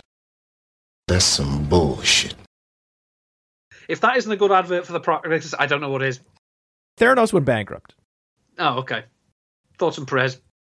It was a fake product. They sold a fake blood testing product. Never worked. They sold a product that never worked to Walgreens and were worth $10 billion at one point. Just a complete fabrication. Just made it all up. It was like they were playing house, but they were playing company. Absolutely absurd. And she decided to change her voice. No doubt to sound sincere as they're fleecing multi billion dollar corporations out of multi billion dollars. I mean, that was the weirdest thing. I was like, as soon as I found out she changed her voice intentionally, I was like, okay, all right. I think that's enough. now, AJ Dillon, is he still a buy? Not for me, because it's it's getting harder and harder to look at anything the Green Bay Packers did in the 2020 draft class with any degree of affection. It's a bit like that time for Christmas, my better half said, You're really going to love your present, and bought me a DNA testing kit. And I was like, What the? Why would I want this? Go on, just spit into this tube. Merry Christmas. It's like, I've had no happy memories from this gift. It has done me no benefit at all. That's pretty much what that entire draft class has been. You know, the quarterback they don't need, a running back they were not going to use, so it's it's hard to look at Dillon as a buy because a you know Aaron Jones isn't going anywhere, and I don't think he's going to be used. I don't think I am. AJ Dillon is going to be used the same way that Jamaal Williams was, so that you even have desperation, you know, standalone value. No desperation standalone value for AJ Dillon? No. Now we know, we know, we know, we know Nelson Agholor going to be the number one in New England. He's making an obscene amount of money for someone with Nelson Agholor's skill set, but no one's talking about who the number two is going to be. Is it Kendrick Bourne? Is it Jakobi Meyers? Is it N'Keal Harry? Who is the number two receiver? Because they're going to run a lot of 12 personnel, understood, but there is going to be a number two receiver in the formation. Who is that? Well, you don't need a number two when you've got Nelson Agholor, surely. Um, but you know, we are. We, I I don't think anyone would look, you know, particularly favourably if it was N'Keal Harry, as he's gone down the Chad Jackson school of, oh look, the Patriots have drafted a wide receiver it, that didn't go well. It's over. It's over. You know, I think it's between Meyers and Bourne. There is, of course, Edelman has to come back, but again, Edelman. That's right. He's not retired. He's, it's it's one of those that, as you say, it's you know, speaking as an Eagles fan of you know someone who they can't pick a wide receiver to save their life. The Patriot, you look at it and say Jakobi Meyers was good in spells last year because no one else was. So does that mean he's good? I, I don't know. So it's not it's it's one of those passing games that really doesn't inspire confidence in any pieces, but makes you feel slightly better about the quarterback. Yeah, you'd only care late in a best ball draft whether you're going Bourne, whether you're going Meyers. I'm going to go with the guy they paid. Right, Meyers is undrafted and he's a similar skill set. He's an intermediate separator. That's what Meyers does. That's what Bourne does. They're very similar. I'm going to lean Bourne because they paid him and that's it. I'm not going to be drafting any Edelman in any format. I see Edelman trying to come back, right? He's had all these lower body injuries in his 30s and not making it to week one. I think he retires at some point in training camp or preseason. He's just, okay, not happening. I think he retires this summer at some point. There's no chance of him overcoming the Bourne supremacy. Boom, good night. I just don't think, I just don't think it's, I just he's old and he's super broken. I just I maybe I just don't know if there is enough human growth hormone in the world to repair all that damage. I just at this age I maybe maybe maybe maybe maybe not. Whose dynasty stock was hurt more going to New England? Was it Jonnu Smith, who you love, or Hunter Henry? I think it's Hunter Henry because while they are both, you know, highly skilled receivers. I think the perception will be that Jonnu will do the bulk of the receiving, so get the fun stuff, you know, like catches and receptions and fantasy points. Is that stuff fun? Eh, it's well, it, it tortures me. It's, apparently, some people do this for fun. I've never met any of these people. Um, whereas I think Hunter Henry, you know, is probably going to he's going to be expected to do the proper tight end things, you know, as in you know the blocking. May get the odd, you know, he'll probably you know get you know, he'll be used down in the red zone, but that's where Jonnu does well as well. So mm. I think hmm. that I'm not super excited about either of them at the moment. No, they, they, they both came down. Mm, it's it was one of those. It was you know it's what's better than one young ascending tight end? Two. No, Bill, it really isn't. It hurts both of them, but I do believe it hurts Hunter Henry more because there was more built-in expectation that Hunter Henry would always be the singular tight end on a team. Like he'd be an alpha. Like he would be the George Kittle role. There would be the Travis Kelce role, always somewhere available to Hunter Henry, even if he left Los Angeles, he would go somewhere to be the main guy. And the idea that he would go and not be the main, I just, that was never factored in. That was always a factor with Jonnu Smith. There was never an established truth that Jonnu Smith is the man and he's a proper primary tight end. He can do it all. He can block in line. He can be split out wide. He can win in all phases. This guy is a true two way tight end. That was never quite realized for Jonnu because he came into the league at 245 pounds, undersized. They moved him all around the formation. They played him some at running back. So you never thought of him as this inline two way tight end, more of a Swiss Army knife player. With Hunter Henry, that's how you you did think of him as a cornerstone asset for a franchise at the tight end position. And now he's not. Now he's just in the mix with Jonnu, and we're not sure exactly who's going to run what routes and who's going to get the priority in the passing game. So you're right. It hurts Hunter Henry more than it hurts Jonnu Smith. Who would you rather have in Superflex right now?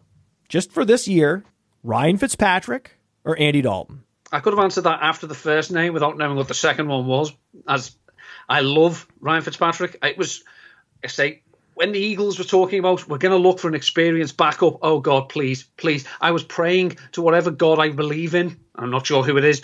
Please, just start just for one year. Even you know, it's not even because the It's Ryan fun. Fitzpatrick rule. Exactly. The Ryan Fitzpatrick rule means he has to start at least three games for you. So when Jalen Hurts got hurt, because it's the Eagles, it will happen, Ryan Fitzpatrick could have come in and it would have been fun. So now he has to go to Washington and torture the Eagles twice uh, next year. The weapons, I mean, I just think the pass catchers that he now have with that Yeah. trio, Yeah. have Terry McLaurin, Logan Thomas, Curtis Samuel, Woo! whereas the Bears have got Allen Robinson. Don't forget about Antonio Gibson and JD McKissic. Absolutely. Everywhere Whereas- he looks, quality pass catchers, electric in space, everybody, everybody. Logan Thomas was a revelation last year. He was. I was because I I can't tell you the number of articles I wrote for a number of different sites saying this is the late round tight end to own, and not once did I say Logan Thomas. Not Oh, come once. on. I thought you were going to say not you did. once. No, the number of I mean, put it this way: if I ever meet Ian Thomas or Chris Herndon, we're going to be having words. Ian Thomas, remember that guy? Uh-huh. Listen, it's not over for a guy like Ian Thomas. He's still young. Tight ends break out in their mid 20s all the time. Just look at Logan Thomas. If Ian Thomas hmm. wants some encouragement, just look at Logan Thomas. But when you look at Terry McLaurin, was he helped or hurt by the addition of Curtis Samuel? I think he was helped because while they are, I'm not going to say similar, but they are both speedy guys. I think that Curtis Samuel's usage, again, we're, we're assuming rational coaching, it will enable McLaurin to see more favourable matchups. Now, I say, as we know, I'm a massive film grinder. yeah, I know what I'm Yeah, talking yeah, about. yeah, yeah, yeah. It's, it's what they're all saying. You know, Yeah, they all yeah. fear my my film film analysis. But I just think that it's going to help take some of the pressure off McLaurin. And I always feel more comfortable when I say when there's a three. So when there's McLaurin, Thomas, Samuel. If it was McLaurin and Thomas, it's uh, it's a little bit iffy. But now Samuel's there. He's not going to be the focal point because that is McLaurin. But he is enough of a threat to take some of the focus away from him. So I think it's a good move for McLaurin. I like it for Samuel as well, um, but more more so for Terry McLaurin. You know, there's a rule of three, right? The rule of thirds. Have you heard of this? Mm-hmm. It says that everything that's good comes in threes. It's why there's a trilogy.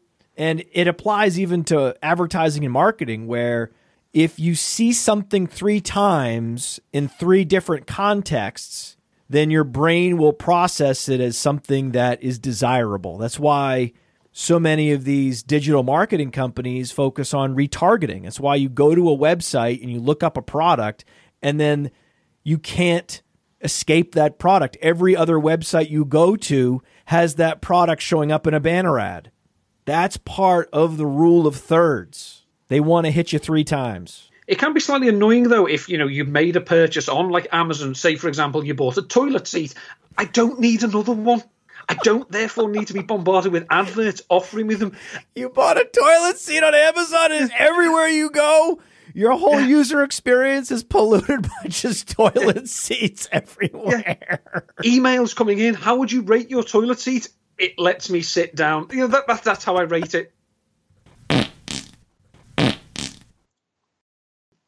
Gabriel Davis. No fart sounder there. No John Brown. They didn't backfill him. Another quiet big winner, huh? Absolutely. I think though that Gabriel Davis was one of those people that the second the Bills finished, you know, the second they lost to the Chiefs, that everyone was proclaiming that it was going to be his year because of how good he was on such a limited sample in 2020. So you'd have to say that even though I mean they've brought in Emmanuel Sanders, it's not direct competition. It's not they're not the same player. But I think that uh, it's almost as if just by the fact that they haven't done anything and that Gabriel Davis was supposed to be such, such a big winner anyway, he's almost being perceived as something of a loser, even though nothing has actually changed. I mean, he, we, we were going to love him. We were probably going to, you know, people were going to draft him probably a little bit too high because, you know, we've got Stefon Diggs, who is, as we say, the only reason Josh Allen is good anymore. You know, they've got him there, still got Cole Beasley. So I think we were going to like um, Gabriel Davis. I think there's just a chance that we're probably going to slightly overvalue him because he wasn't going to score his touchdowns at such an outrageous rate this year. We shoot right. Yeah, it's it's not a player that I'm targeting. 19.4% touchdown rate is going to come way down. The yards per reception 17.1, that's going to come down. This entire Buffalo passing game has nowhere to go but down. They peaked last year. It can't get better right? So I think the Diggs, Gabriel, Josh Allen, not a source of value this year, unfortunately. Unfor- I think it's good for Gabriel Davis that there's no more John Brown. I just can't see myself zeroing in on him or any member of this passing game as a value. What about Jared Cook going to Los Angeles? Nuked Donald Parham. I get it. Sorry, Donald. We predicted that. But Jared Cook himself with Justin Herbert, it's it's interesting. It's interesting. Um, as you say, you know, it it takes a lot to keep anyone who went down to the powerhouse of Stetson to keep them down. But you know, it has slightly crippled Donald Parham's season, which I believe is what the kids say. it's one of those that with, with Cook when it was signed, I didn't. I my initial reaction was just, yeah. I mean, it's one of those. I don't think he's going to get a ton of volume. He may score the odd touchdown. And I thought, well, who cares? And then I remembered that pretty much if you catch a touchdown pass, you're a tight end one in any given week. right. So actually, it's it's it's one of those that actually maybe I should be excited about this. I love talking tight ends with you. You love tight ends. I love tight ends. What about Adam Trautman? Is he going to be a monster? I hope so, but it's the Saints' offense now that mm. we've had the last couple of years we've had, you know, uh, and now there'll be a short intermission, and they've put another quarterback in, and it's like, oh, this this still looks good, and oh, this works, and oh, it's okay. Oh, Drew's back, it's okay, that's all good. Whereas now it's like, yeah, we don't have the Drew Brees cavalry coming over the hill, you know, to save us. It is going to be Lasik, Lasik Winston, or Taysom Hill. Was it a cavalry last year though? Drew Brees, the low target depth, he looked like Philip Rivers and not not as bad as Ben Roethlisberger, and certainly not as bad as Ben Roethlisberger this year. It's going to be so bad with Ben, but he wasn't great. No. Jameis Winston's got to be an upgrade for fantasy purposes. Well, he is, but I mean, speaking as someone who's you know recycled the same six or seven jokes at every job he's had over the last twenty years, and I usually leave or get reassigned so I can start using them again. Sean Payton is so committed to this Taysom Hill bit that even if Jameis Winston is the starter, Taysom's not going away. It's not going to be no, no. I want Taysom. I want Jameis Winston on the field, hundred percent the snaps. So between the twenties in the red zone. No, because he took Drew Brees. Well, Drew Brees was good off the field for Taysom Hill. He's going to do that to Jameis Winston. So it's like right. Jameis. If you're going to throw touchdowns, they're going to have to be bombs because you ain't getting these five yard layups inside the red zone because we're going to put Taysom Hill in for them. So you'd like to think that maybe you know it's Adam Trautman, as we say, is you know potentially could be you know a dominant tight end in a you know it's a toxic position, but he could be someone who sees consistent opportunity and consistent touchdown opportunity. But then you run the fact that well we're in the red zone, they're just going to run it with Taysom Hill because that's how Sean Payton wants to troll the entire fantasy community. So that's what worries me.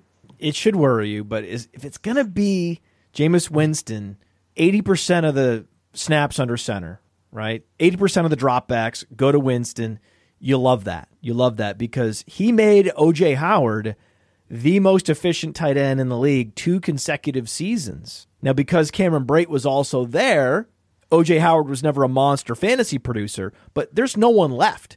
Josh Hill is gone, even in New mm. Orleans. They've decided it's going to be the Adam Trautman show.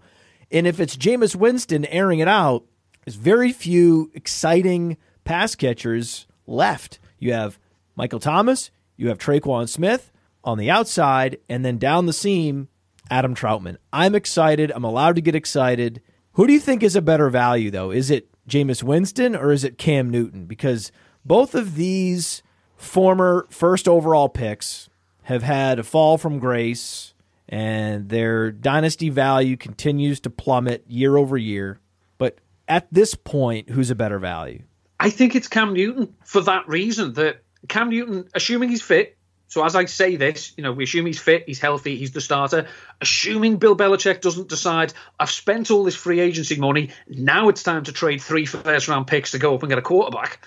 Cam Newton is going to be the quarterback and he's going to play 100% of the snaps. And we know that when they get into the red zone, he likes to call his own number. Whereas Jameis has got, okay, I've got us into the red zone. I'm splitting out wide, I'm I, Sean? Okay, that's that's great. So and as we've seen, all these pieces that they've put in place in New England, you know, the, the god that is Nelson Agholor, you know, Kendrick Bourne, you know, the two tight ends, they want to run the ball as well. It's all set up to get the best out of Cam Newton. Whereas mm. I say I still think that while we, we would love Jameis Winston if he was guaranteed 100% of the snaps on 100% area of the field, Sean Payton is going to troll us all and put Taysom Hill in when it really counts. Who's more underrated, TJ Hockenson or Dallas Goedert? I like both.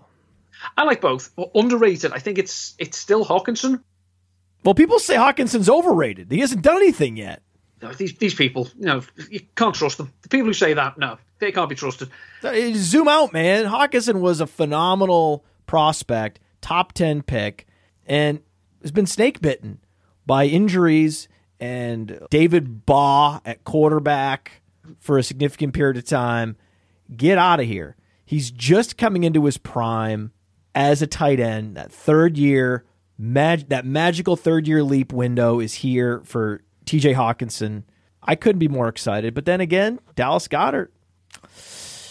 He's like the number one. He's the number one receiver. These are both the de facto number one receivers in their passing game. That's what I love about him so much and both of them have, you know, will finally be free from being under the, the, the yoke of a superior target magnet. I mean, obviously, Dallas Goedert is now going to be free of Zach Ertz, we assume. What's the story there? Ertz is still under contract. It's one of those. It just, I think, if Howie Roseman gets bitter, he does it better than anyone else. So I think that the fact that Howie Roseman has gone bitter with Zach Ertz, it's going to drag out and it's going to get nasty. Do you have a particular late round tight end that you're targeting, if we assume that Goedert and Hockenson and even Trautman get pushed up, especially in Dynasty, do you have another guy that could be this year's Logan Thomas? Well, when I say that he plays for Minnesota, everyone assumes I talk about Irv Smith, but I do not. I talk about Tyler Conklin. Yes! Because you look last year, once Kyle Rudolph, you know, went off into that great good night and ended his season and his time with the Vikings, the last um, three, four weeks of the season, they played the same number of snaps. I think there was one snap difference, and Tyler Conklin had one more target than Irv Smith. It's nothing's changed. I mean, you know, uh, Gary Kubiak isn't the offensive coordinator anymore, but to show how diverse the NFL is, we'll give the job to Klint Kubiak. They, they might be related. I don't know. I think we can guys, guess they probably are. These NFL play, uh, these people. Conklin to close out the season in the month of December.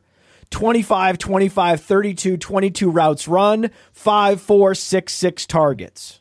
Hello. As I say, he's going to be the one that they, they say they both played similar amounts of snaps, but he's the one who projects to be the proper tight end. He's going to drive Irv Smith people crazy. Irv yeah. Smith enthusiasts are going to hate Tyler Conklin, but I'm going to have more Conklin than Smith, so I'm going to love it. Absolutely. Absolutely. Of all these sophomore wide receivers, I'm looking at Jalen Reagor, I'm looking at Michael Pittman, Henry Ruggs. Who do you think is going to make the leap of all those guys that didn't quite fire last year? I'm not at all biased in this because I hated the pick when it happened and has done very little to change my mind since then. But I think Jalen Reagor is going to surprise people because I think he's actually going to be, you know, better than advertised. Because it wasn't a great season, but it was on such a dysfunctional offense with a quarterback who, you know, was didn't realize that you know you're not supposed to throw it to the members of the other team. It's not you know it's it's not it's not cricket. You know, we can we can punt it away to them, Carson. You don't have to arm punt it. It's fine. I thought they were playing cricket at one point, and then I found out no, it's actually football. Yes, that's it. I mean, my, my youngest daughter, bless her, whatever I'm watching, if it's cricket, she says it's American football. If it's American football, she says it's cricket, bless her. Um, she'll, she'll learn the difference one day. Um, you know, when I stick a helmet and some pads on her and tackle her, she might learn then. Um, but Jalen Reagor, is, as I say, it's Dallas Goedert, it's Jalen Reagor, and then it's who? John Hightower, Quez Watkins, Ja'Marr Chase. JJ Arcega-Whiteside, maybe J- uh, Ja'Marr Chase, yes. Ja'Marr Chase. Is that where you want him to land? You want him to go to Philadelphia, right? I do, but he's the right wide receiver at the right time, which means Howie Roseman will pick the wrong one. You think Roseman's going to go Devonta Smith? Oh, probably. He'll he'll probably just troll us all and go Jaylen Waddle, just you know, just just for shits and giggles. Well, no, that's a question now. Devonta Smith is officially weighed in at 170 pounds. Are we sure that he's better than Waddle? If you look at the numbers at the start of last year, um, if Jaylen Waddle stays healthy for the whole season, Devonta Smith does not win that Heisman, and it's not even close. I'm not saying Waddle wins it, but Smith certainly doesn't. 170 pounds. There have been successful Hall of Famers that came into the league at 170 pounds. Marvin Harrison came in at 170 pounds from Syracuse, finished his career at 180 pounds. Chad Johnson came in, named Chad Johnson, and he left the league, named Chad Ochocinco. But he claims to come in at 170 and left the league at 180.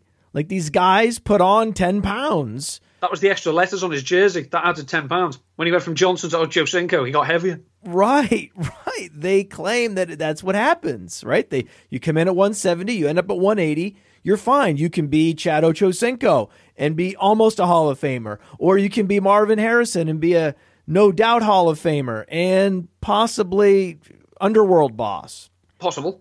allegedly. But there are precious few examples of the 170 pound player who's not particularly athletic breaking out. It's just a rare case. You're betting on an outlier.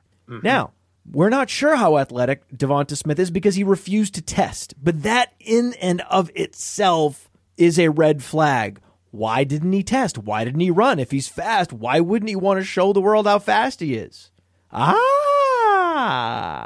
Yeah, as you say, it's the red flag that isn't a red flag, so therefore, by definition, becomes a red flag. How far does he fall in the dynasty rankings? I can tell you that he's going to end up below Rondale Moore. Rondale Moore is just a superior prospect in every way. I'm not sorry. Does he fall further? Does he fall below Terrace Marshall, below Jaylen Waddle? Stay tuned. Now, is there a sophomore wide receiver you think might disappoint this year? Um, I- my initial thought of this was Henry Ruggs, and I remember that he technically disappointed last year, so has to actually do something. Can't say Henry Ruggs. You can't say Henry Ruggs. You can't say Devin Duvernay. You can't say Michael Pittman. All those guys disappointed. Now, Michael Pittman had compartment syndrome last year, so I think that Michael Pittman's a candidate to break out. I think that you could have said Michael Pittman. I would have been with you, either Reagor or Pittman. But would it be crazy to say that Justin Jefferson can't match what he did last year? I mean, there's so much enthusiasm around, but I've seen so often whether it's Juju Smith Schuster, so many young receivers had this massive breakout game fueled by negative game scripts, you know, the defense collapsing, the offense flipping over into comeback mode week in, week out. Things change. The defense improves, the offensive line improves, the sensibilities of the offensive coordinator are different. Suddenly, the team's not throwing as much. Suddenly, the big boom performances are fewer and far between. It's it's not crazy, right? Like I, I but but why would you do that, right? Why why would you come out against Justin Jefferson? Everybody loves Justin Jefferson. It would be insane to do that. Why would you do that? I personally won't. Um, so the person I will say is we have mentioned him before, and we talk about someone who had the big breakout game. You know, I, I think if memory serves, he scored four touchdowns in a game. We've seen that a returner to the fold is going to cripple everyone. So I don't think I really worry that Chase Claypool is going to be one of those names that at the end of the season is going to be a whoa. Remember that guy? That's that's a that's a much better choice. than Justin Jefferson. I didn't say Justin Jefferson, right? I was just said, what if someone had said Justin Jefferson? Yeah. And just as a hypothetical, I just not like I would say no. I love John. Look, can't get enough Justin Jefferson. Don't ever say I don't like Justin Jefferson. Love him. That was a hypothetical. That was an example. Give you time, filibuster, so you had time to think of Chase Claypool, which is the correct answer.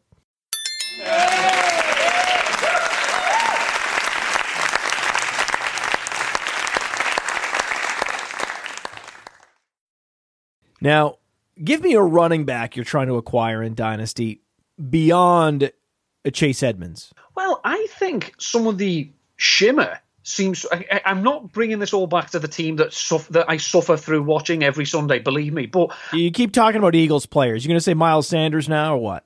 I am going to say Miles Sanders. Of course you are. I just, yeah, I just think that people that there's there's two schools. There's either people who think Miles Sanders is awful, or there's people who say that now. Who says he's awful? No one says he's awful. People think he's awful. There must be hypothetical people who say awful. Oh, okay, that's, okay. Yeah, it's a rhetorical trick. Okay, yeah, hypothetical people who hate Justin Jefferson as well. Um, you know, Miles, you know, Miles Sanders. They'll say, you know, no Doug Pederson, so now he'll see a good workload. Mm, he got a good workload last year. I think you're fine, but. And again, you know, I've, I've, I've wounded you with your hypothetical comment, so I shall now ret- I shall now flip it on its head and say someone who resembles you once spoke of something called the Alfred Morris corollary. Oh yes, and that seems to be what we have here with you know with the Eagles yes. with Jalen Hurts as a mobile quarterback. We saw last year the first game that Hurts started against one of the best rushing attacks in the NFL. Both of them rushed for 100 yards one thing that needs to happen that they just went away from last year for some reason, I don't know whether it was Sanders, I don't know whether it was the quality of the pass, but Sanders as a receiver was not good last year. It's just terrible compared to what he was last year. But he'd been a legitimate big game threat as a receiver. So if they can get him back going again in you know the screen game or running you know the uh, routes out of the backfield, he's someone who's going to have a big year next year. Even if the Eagles are bad, because the way the Eagles are going to run, obviously, with Jalen Hurts, it's going to be centered around the running game. And I just think at the moment, I mean, where I've seen him, you know, I've seen, I've seen him down like running back 16 in startups. Mm. And he's around the same area as where Clyde Edwards Helaire is going. And I think I'd rather have Sanders than Helaire. Prior to week six, he strains his knee in week six, doesn't come back until week 10. So strains his knee in week six. Before that, he didn't have a game below a 75% snap share. So it's a 75% snap share, 79% snap share, 85, and then week five, a 92.3% snap share, 24 fantasy points, and then he strains his knee the very next week, and he's not the same until week 14 against New Orleans. And then what happens? Strains his knee again. What do you think that means? If you strain your knee early in the season and then you aggravate it later in the season, were you ever 100% after that initial knee sprain, Neil? Probably not. But as we know, knee sprains can be career threatening injuries. Back so, this is another reason I love Miles Sanders. There's a very clear and easy rationale to explain his awesome performances at times and his disappearance last year. It's one of the easiest things to explain in all of fantasy football.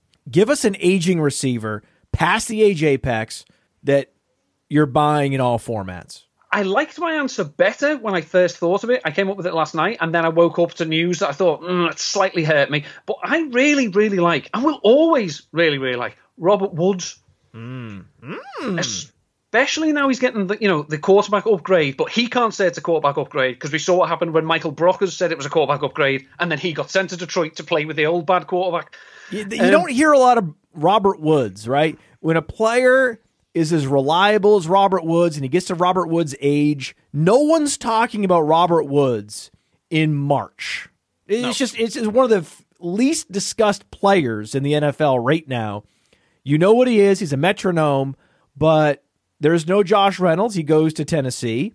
They upgrade the quarterback. All signs point to Robert Woods being productive yet again. And hopefully, I mean, they say they've signed DeSean Jackson. So when Jackson's fit for those five games that he'll play in 2021, five games? You think he'll play five games? I'm, I'm I think I'm being bold. Uh, you know, I, will say four and a half. Um, five whole games? Well, spread over three different periods. You know, the first couple of weeks, the middle weeks, and then the end. But hopefully, Robert Woods might actually start seeing some targets downfield as opposed to just the extended handoffs that he's been living on the last couple of years. Travis Etienne, Najee Harris. Who you got?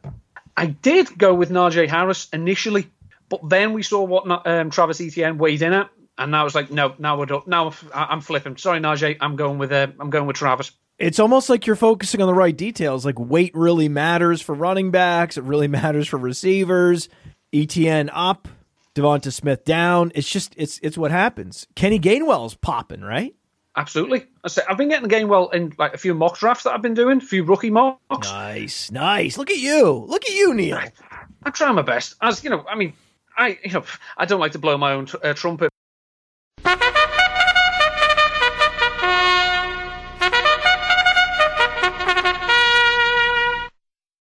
But I am one of the worst dynasty players on the planet. Um, so uh, you know the, the the rationale is that I have to actually start looking at why I'm bad, and by doing that, I think I better do some rookie mocks. Otherwise, this team that I've got that I'm looking at saying, why is this not winning? It's almost like I just picked the wrong players. No, it can't be that. And I just think where I've been getting game well, I've been I've been liking it, and then he comes in, as you say, his weight 201. Are you thinking, yep, hey, I really like that as well. Exceeding expectations. See how that works, Devonta Smith? You see that? Now, you're in the second round of a rookie mock. Let's say Gainwell's not there. Who are you targeting? Jermar Jefferson. Oh, I, who would you rather have? I think I'd rather have Jefferson. I think I probably would as well. I mean, I think I like the fact that Jefferson he has a 25 catch season on his resume. Mm. This year, among this running back class, he was third in yards after contact. So I like that as well. The only problem is I've seen one scouting report. Well, I tell a lie. I've seen several, and they all use the same phrase: upright running style. And oh. the only thing I then think of is Latavius Murray. God, the upright running style criticism is just so lame. This is what I love. Javonte Williams and Jermar Jefferson are going to be 21 years old when the NFL draft happens. They're going to just have turned 21 years old. Najee Harris already 23. Travis Etienne well into his age 22 season. Gainwell's already 22. Michael Carter will be 22. Kylin Hill's almost 23.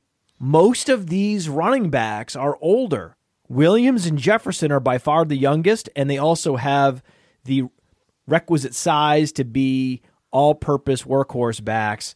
So Jermar Jefferson is very much discount Javonte Williams based on a lot of factors, size and age being very, very, very important. Now, in the third round, there's a smaller running back. He's like Kenny Gainwell light from Louisville, Javian Hawkins. Have you looked at Javian Hawkins at all? I have. Um, he looks like he likes to break tackles. Uh, again, I think he had 4.4 broken tackles per game this what? year. So obviously, you know, what? Yeah, so you know he's quite shifty. The problem I have with him is now I've seen like I've, I've seen pictures of him, I've seen you know video footage, and he looks tiny. I don't mean he looks small; he looks tiny. That worries me mm. because you know I'm still of the opinion that you know when you get to the NFL, the big bad boys will just literally say you know hey, small person and beat the crap out of him just you know as a course of action. I think that's overblown because his BMI is in the 25th percentile because he's five nine he can be sub 200 pounds and not necessarily take a huge punishment. Like Darren Sproles, Darren Sproles esque. I think that if there is a Darren Sproles like player, or I think a better comp for Javian Hawkins would be Danny Woodhead. I think he's the Danny Woodhead of this class. I think he has a high end RB2 season based primarily on his receiving skills, even though he didn't show that at Louisville. It's the weirdest thing.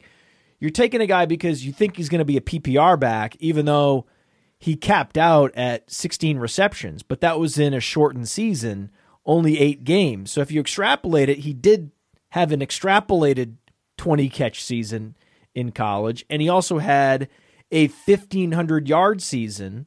And he's younger. He's 21 years old. He's the third youngest running back of the running backs we've talked about. There's a lot to like there. The guys at Rotoviz like him. We like him. The people that know what to look for. Really like Javian Hawkins, baby. I think as well he was he was in the, among the top ten of the this year's running backs in terms of how often he was split out wide. So while he may not have commanded targets all the time, he did get you know sent out to run routes. That's why you're on the show. That's a hell of a detail right there. Is there anyone else in the third round you're targeting? Um, not really running backs because you know the most of the drafts I've been going, the running backs have been you know the the good ones have been going because Yeah, I- once I do- Hawkins and Michael Carter are off the board, you pivot to wide receiver. and one that I do seem to be getting a lot of is you know ironically where Hawkins went to school. It's a Tutu Atwell. Oh, do we have any idea how fast this guy's going to run? I don't know. Um, I would imagine he will be quite quick. I think he's going to blaze. This guy could blaze. I mean, uh, Daniel Jeremiah loves him, and I think that Daniel Jeremiah is losing it. But if Dwayne Eskridge is going to get pushed up because he went to the Senior Bowl, Tutu Atwell didn't have that ability. I don't see a big difference. I think you you are trying to get a super fast field stretcher in the second round, like a KJ Hamler. There's just a couple Hamlers in this draft, and I think that I think that Tutu Atwell is the best analog to KJ Hamler. And I was getting a lot of KJ Hamler in the third round last year, and I'll probably come right back and, and, grab a bunch of, of Tutu Atwell because even if you're small, be super fast. That's what I'm saying. Hey, you know, Devonta Smith, it's fine. You could be small but you were productive, so you already have a huge advantage. Now just show us you're fast. Please, just show us you're fast and all will be forgiven. Nah. Nah, he's not he's not doing that. No. I say Atwell does look like he's one of the few receivers who could call Marquise Brown a fat boy.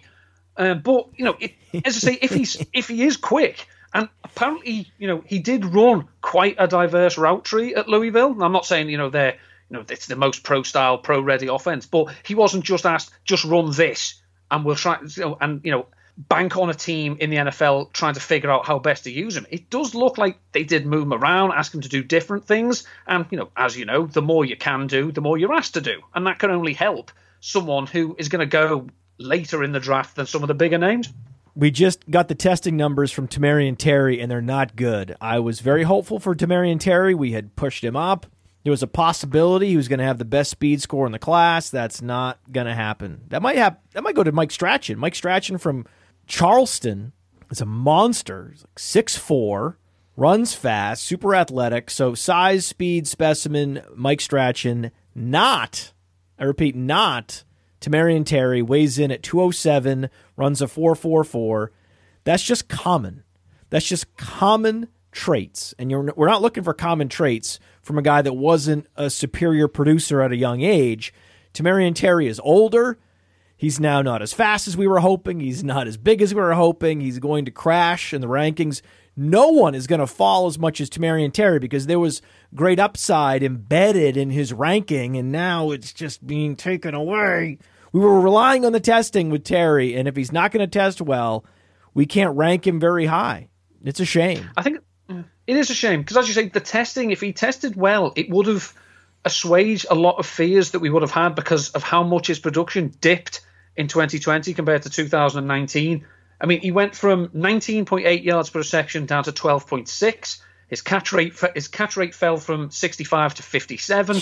I know he's had I think he's had meniscal surgery in both knees. This is not good, man. I ugh, give me Anthony Schwartz. He's gonna fall below Anthony Schwartz because we know Anthony Schwartz is definitively fast. This guy is a world class sprinter, and he lined up all over the formation. He took carries, screen passes, and he was running a diverse route tree. This guy looks the part of a starting field stretcher in the NFL, a real versatile stretch Z in the NFL. I'm excited to see him play. I'm excited to see him test. Anthony Schwartz, you like this guy? I do like him because again, he's someone that I think we're all just expecting him to be fast. So I don't think we need. It's one of those we don't need to worry about that. The one worry I have about him, and again, this is things that I've read, and this is it's a quote that stuck with me. Some people can read Shakespeare and you know think remember quotes. I can't, but I remember quotes like "He will find the sideline when available." Of course he is. He's small. He's also very young. He's only 20.6 years old. Find just- a wide receiver that's younger than Anthony Schwartz. You can't. Even Elijah Moore, Terrace Marshall, and Rondale Moore are at least a couple months older. Schwartz is so young. He's so young. He's more than three years younger. Three years younger than Dwayne Eskridge. That's why we have him rated ahead of him. Like, how could you have him right? No, it's not my fault that the NFL has it wrong with Anthony Schwartz, that they can't see his potential. It's not our problem. You just need to close your eyes and use your imagination. Take a guy with this dynamism and this kind of straight line speed and this production profile in the SEC. He has huge potential in the NFL. And I know that we seem to be the only service that can see it. We're happy to post him up in the top 15 and let everyone else be wrong. I think that's what a wise man once said, you know, never stop your enemy when he's making mistakes. So I think that's the situation there. Everyone else doesn't like him. That's fine. You can be wrong. You can be wrong. That's right. fine. I mean, but right. I do worry that he is the second coming of Ted Ginn. But as you say, he is. You know, he's only young. He could develop into something better than that. Oh yeah, he. You want Anthony Schwartz. You want him, and he's a guy you can get in the third round. Mm. Kyle Pitts. You can't get him in the third round. You can't get him in the second round. You may not be able to get him in the second half of the first round. I don't understand how he's going so early in rookie drafts because tight ends simply don't produce at all. I know that Travis Kelce did last year, but that was one guy in one year. I mean, I know you love tight ends. Can you defend this Kyle Pitts ADP?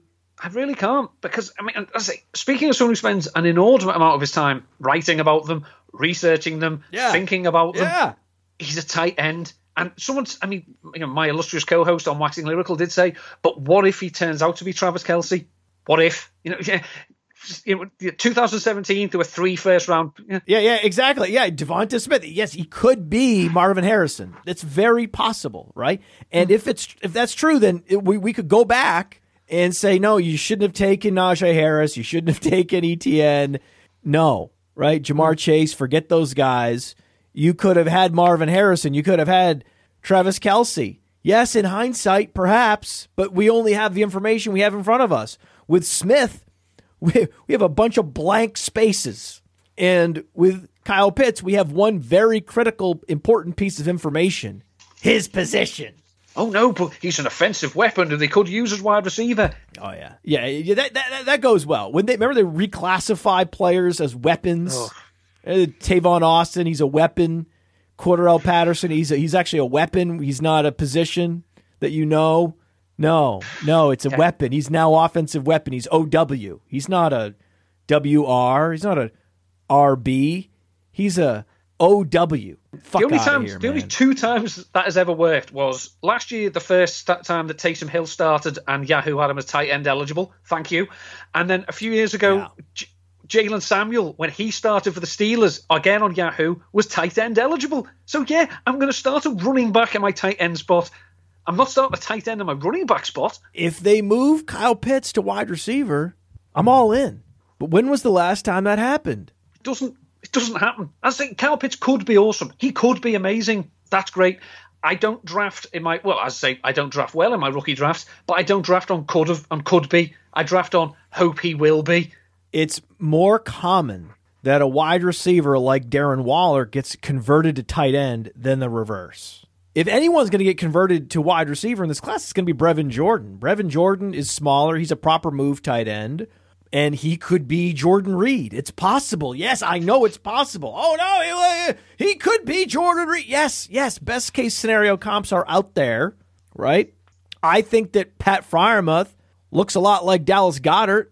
We'll see when the testing comes in. How do you distinguish between a Brevin Jordan and a Freiermuth? I think I say dependent on the testing because we have seen in the last few years that, that, there's some kind of you know some space age stuff going on in them Penn State weight rooms because they just yeah. keep churning out these right freaks. Something happening. They got something in those weight rooms. there are Penn State at Happy Valley. There's something.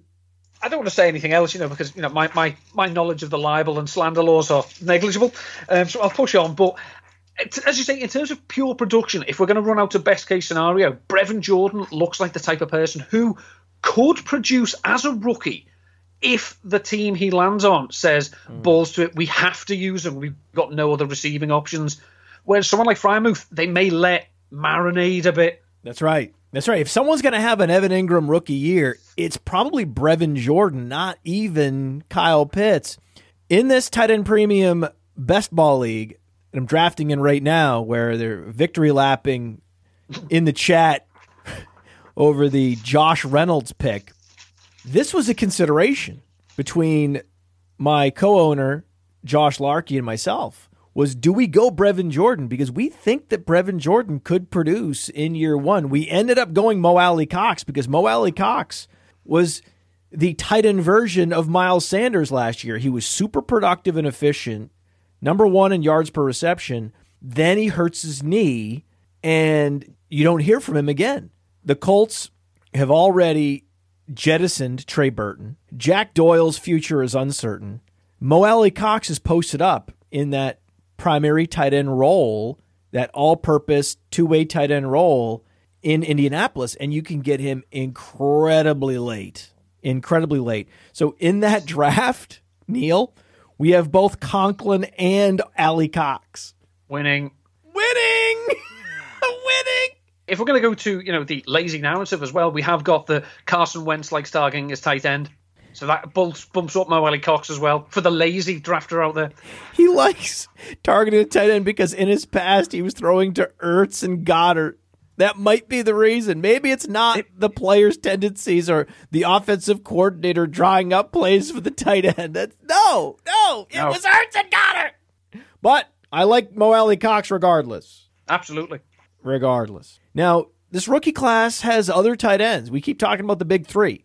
Kyle Pitts and Freiermuth and Brevin Jordan, but there's there's Tre' McKitty. He was athletic. There's Hunter Long from Boston College. Our man Cody Carpenter likes Hunter Long a lot. Is there a sleeper tight end in this draft for you? Well, there's one actually his uh, pro day was today, as we're recording on the 22nd. Sorry to peel back the curtain there. And it's uh, Bowling Green. That's Quinton Morris. Oh, Bowling Green. Yes, yes, we have him ranked as the number eight tight end in this class. Now he's not a classic tight end. I think he's only six foot two.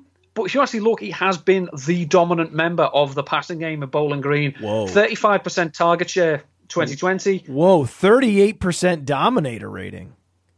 Now, I worry, but again, I, again, you know, grinding the film, you know that I do, you know, through in all hours of the morning. His catch rate fell from 62% after his first three seasons down to 45% last year. But there is a very, very important technical reason why that happened. His quarterback couldn't throw. Right. It, his quarterback was terrible. Well, that's why his dominator rating popped in his final year 35% target share.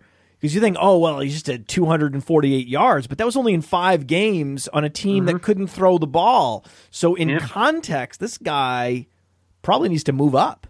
Yeah. See, number nine in yards per route run, number four in receptions per game, number three in YAC per game, and 8.2 receptions for 34.4 yards per game.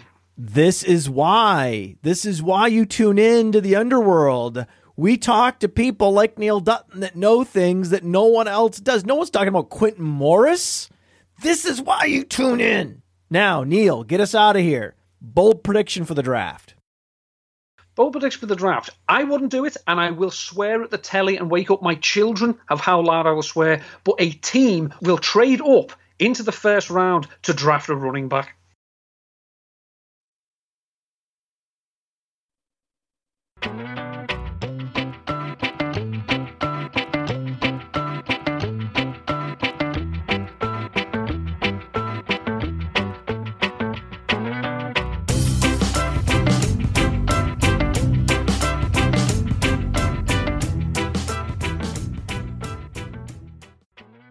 Now, Neil, get us out of here.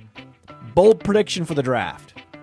Bold prediction for the draft. I wouldn't do it, and I will swear at the telly and wake up my children of how loud I will swear. But a team will draft, will trade up into the first round to draft a running back. Oh, God. That sounds awful. It will be awful. It will. I see. It'll be that. You know the moment where Obi Wan feels, you know, hears millions of voices crying out and then suddenly silence. That will be like for people on draft night across the world. they will hear, and the pick has been traded, and you know this team will select running back, and everyone will be just like, oh for fuck's sake. Wait, I don't want to look at this. Leia's planet was uh Alderaan. Alderaan. Oh God, I was I was gonna think of it, man. Sorry, Oh come on, you robbed me of that. I'm a big thief. Oh, you robber. Hey, man, by the way, just want to tell you your delivery, joke delivery, and your overall delivery, woo, blew my hair back. I, I, I, I do try to be Dude, you- this is what happens, man. This is what happens when people podcast and they stick with it. Way noticeable. Mm. Yeah. Way. I'm just telling you. Yeah, I say we've been me and you know th- the boy. We've been podding for oh god nine years this year. It'll be Dude, awesome. you know in the you know incredibly high paced world we live in now. I do do during the season on like national radio uh, over here. I do go on once a week there to do like fantasy talk for them. And again, I just try and because one of the, the hosts, bless him, he's been he's American. He's over over in this country about forty years. Hates fantasy. He's proper old school, stick in the mud. So I literally just try and make it as jokey as I can, just to try and It's annoy him. awesome, man. I love I dude, I couldn't bel I was like I was like these are these are some really good zingers, bro. Oh my god. I was So wh- how long have you been doing that? Uh, a couple of years. I think it was uh, one of the biggest like podcast we have here. I met the host for that a few years ago, and while drink was being taken at one of the Wembley games. So through that, they work for like one of the radio stations. Yeah, So that- they got me- That's what it is, man. I think that's what it is. 'cause I've got you such a good face probably got you probably got a little bit nervous for that the first few times you did it. Mm. I mean, I've always been a show off as well, so that helps. You know, I was, you know, the, if, if there's a way of being the centre of attention, I've got to do it. It's not a case of I'm perfectly comfortable. No, I've got to do it.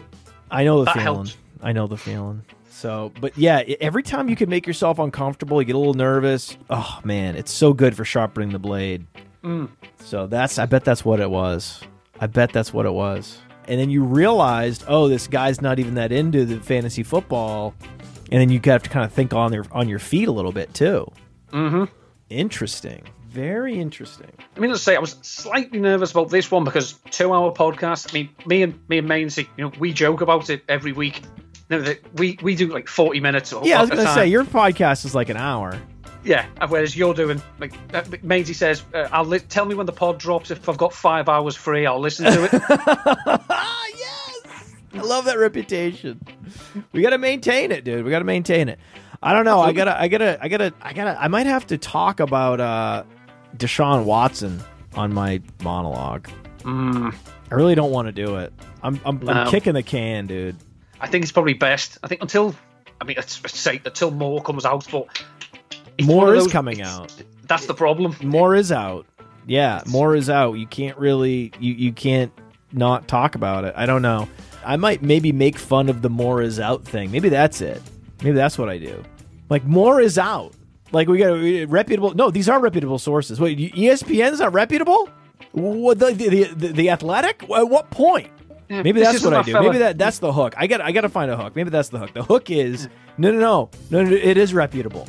No no no. There, there's real uh-huh. risk here. Yes, it could go the Tyreek Hill route. It could go the LeSean McCoy route, where is a lot of smoke but no fire. But there also could be fire. Mm, that's the problem.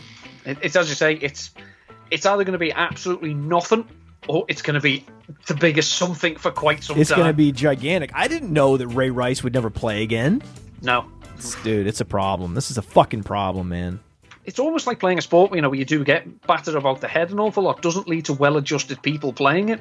from a fantasy football perspective, regardless of what actually happened, if you just said that, oh, there's there's nebulous risk on player X, and it's a quarterback, the first question would be, well, who is receivers? Hmm. Because then they get the risk too. But it's Brandin Cooks, right? It's not. Hmm. It's not. They don't have a first round pick, so No. it's a little bit easier to stomach in that they don't have a running back anyone loves, they don't have a receiver anyone loves, they don't have a tight end anyone loves. So it's really Deshaun Watson on an island in fantasy football in terms of hmm. he it's this won't bring a whole ship down. Like if this happened No. to Mahomes, it would be Kelce, it would be Hill, it would be that's I think that's part of why there's less people freaking out because it's the quarterback is a standalone entity in fantasy football. It isn't valuable in single quarterback leagues. Sixth, seventh round pick, no one's panicking. Whatever. You know, just take Russell Wilson instead. Who cares? Mm. Right? But if he took an entire team down with him, right? Who's the backup in Tampa? What if it was Tom Brady? You know, Tom Brady actually has his own personal masseuse. Hmm. Tom Brady has a personal masseuse, so he's not going to have that problem. And I think it's a guy. I'm not saying anything anymore. I'm No. not going to say another word about massage therapy and what's going on in Brady's house with massages versus Deshaun Watson's. But the backup in Tampa is Blaine Gabbert. Mm-hmm.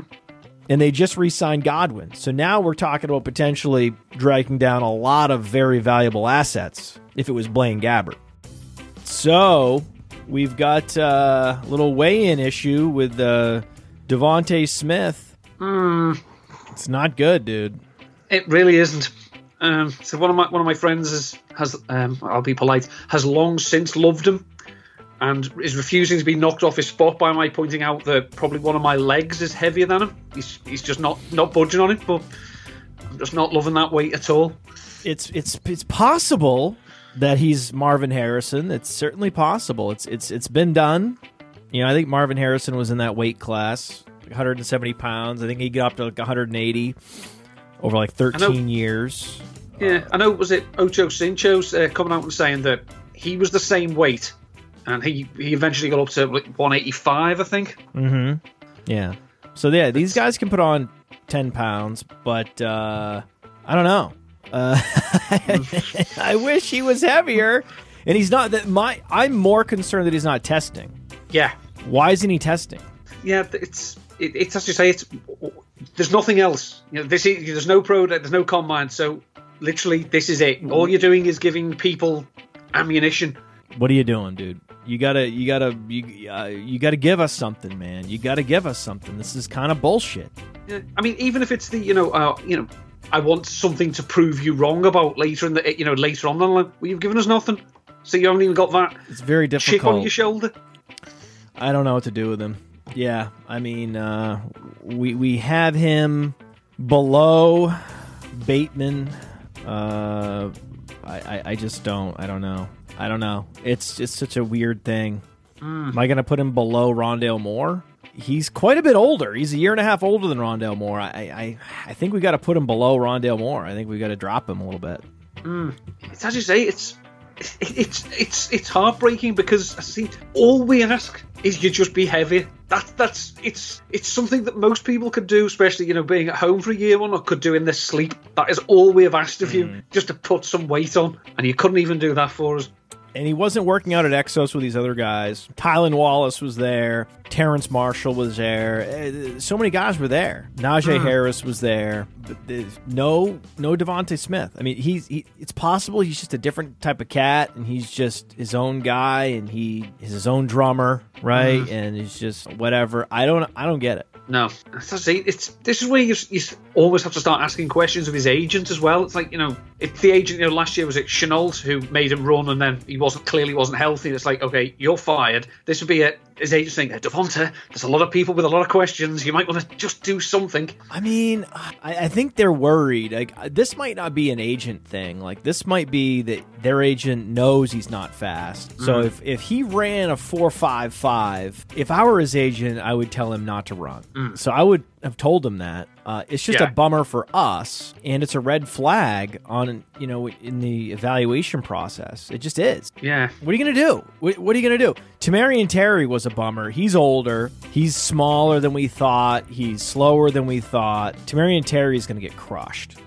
So, but he looks like he should be bigger. Especially if you just look at his headshot, he looks like he should be a nightclub bouncer. yeah, Tamarian Terry's going to drop. He's to probably going to drop 10 points based on the testing cuz his his his upside was was it was based on the assumption that he would be bigger, faster than almost anyone else in this class. And if he's not that, if he's 208 and he runs a 444, mm. well, I heard there was a possibility he would be 220 and run a 434. So that was baked in to his lifetime value projection was this this upside possibility. So I'll bring you in. How do you want me to uh, introduce you? Um, I say, you, um, you know, anything that doesn't have the word, you know, a, a word that begins with C and ends in T, and it is usually a good introduction from me. It's better than my better than my partner uh, introduces me as. Um, just you know, scribbler for Rotoviz, number fire, player profiler, obviously. Okay. So because I thought you uh, waxing lyrical isn't that the podcast? Yeah, one half of the waxing lyrical with Mains and Dust podcast as well. Yeah, we'll How- give give Ma- give Mainsy his shout as well. Okay. Cool. So I'll just say I'll just say the waxing lyrical podcast. That'll do. Yeah. I think that'll be good. this is one of those questions, like, you know, who's the best singer in One Direction? You know, ultimately, who gives a shit? Not for me, because it's it's getting harder and harder to look at anything the Green Bay Packers did in the 2020 draft class with any degree of affection. It's a bit like that time for Christmas, my better half said, You're really going to love your present, and bought me a DNA testing kit. And I was like, What the? F- why would I want this? Come on, just spit into this tube. Merry Christmas. It was like, I've had no happy memories from this gift. It has done me no benefit at all. That's pretty much what that entire draft class has been. No. Well, you don't need a number two when you got Nelson Agholor, surely. Um, but you know, we are. You bought a toilet seat on Amazon, and everywhere you go, your whole user experience is polluted by just toilet seats everywhere. emails coming in. How would you rate your toilet seat? It lets me sit down. You know, that, that, that's how I rate it. Maybe J- uh, Ja'Marr Chase. Yes, Ja'Marr Chase, is that where you want him to land? You want him to go to Philadelphia, right? I do. But he's the right wide receiver at the right time, which means Howie Roseman will pick the wrong one. You think Roseman's going to go Devonta Smith? Oh, probably. It probably just troll us all and go Jaylen Waddle. Can I just? I just need to move to somewhere else because I need to plug this in. My Okay. laptop's gonna die. Ah! Yeah, well, hold on. We'll, we'll, we'll take a we'll take a second. Okay, dokes. No! No! No! Something happening. They got something in those weight rooms there at Penn State at Happy Valley. There's something. They've signed Jamaal Williams. Jamaal Williams will do the hard work. He'll stick his face into the fan and he'll get his, you know, 30, 40 receptions himself. He's gonna stick his face in the fan. I love that visual. Stick face in the fan. Did you ever do that as a kid when you talk into the fan and it, it, it changes your voice? Um, I don't think so. There are a whole host of things I did as a youngster and into my 30s that were, you know, probably stupid and hazardous to my health. But I, I don't think I did that. I think never that's how Elizabeth either. Holmes changed her name. The former CEO of Theranos, she changed her name over. Her, she changed her voice over time to be deeper. I think she might have practiced talking into a fan. If that isn't a good advert for the practice, I don't know what is. But when you need someone to knock out a three paragraph burb on Matt LaCosse, I'm the captain now. You want to get someone who, you know, Josh Norris, Josh Norris, uh, Josh Norris. Theranos went bankrupt. Oh, okay. Thoughts and prayers. Unless you're playing in, you know, points per lunch pail, you know, formats. Did you ever do that as a kid? When you talk into the fan and it, it, it changes your voice? Um, who's the best singer in One Direction? You know, ultimately, who gives a shit? You did a video? You have the accent. I don't. They have two aging Johnsons, right? Two old Johnsons. That's all I have to compete with in Houston to get touches. I want to compete with two Johnsons, two old Johnsons, two old wrinkly Johnsons.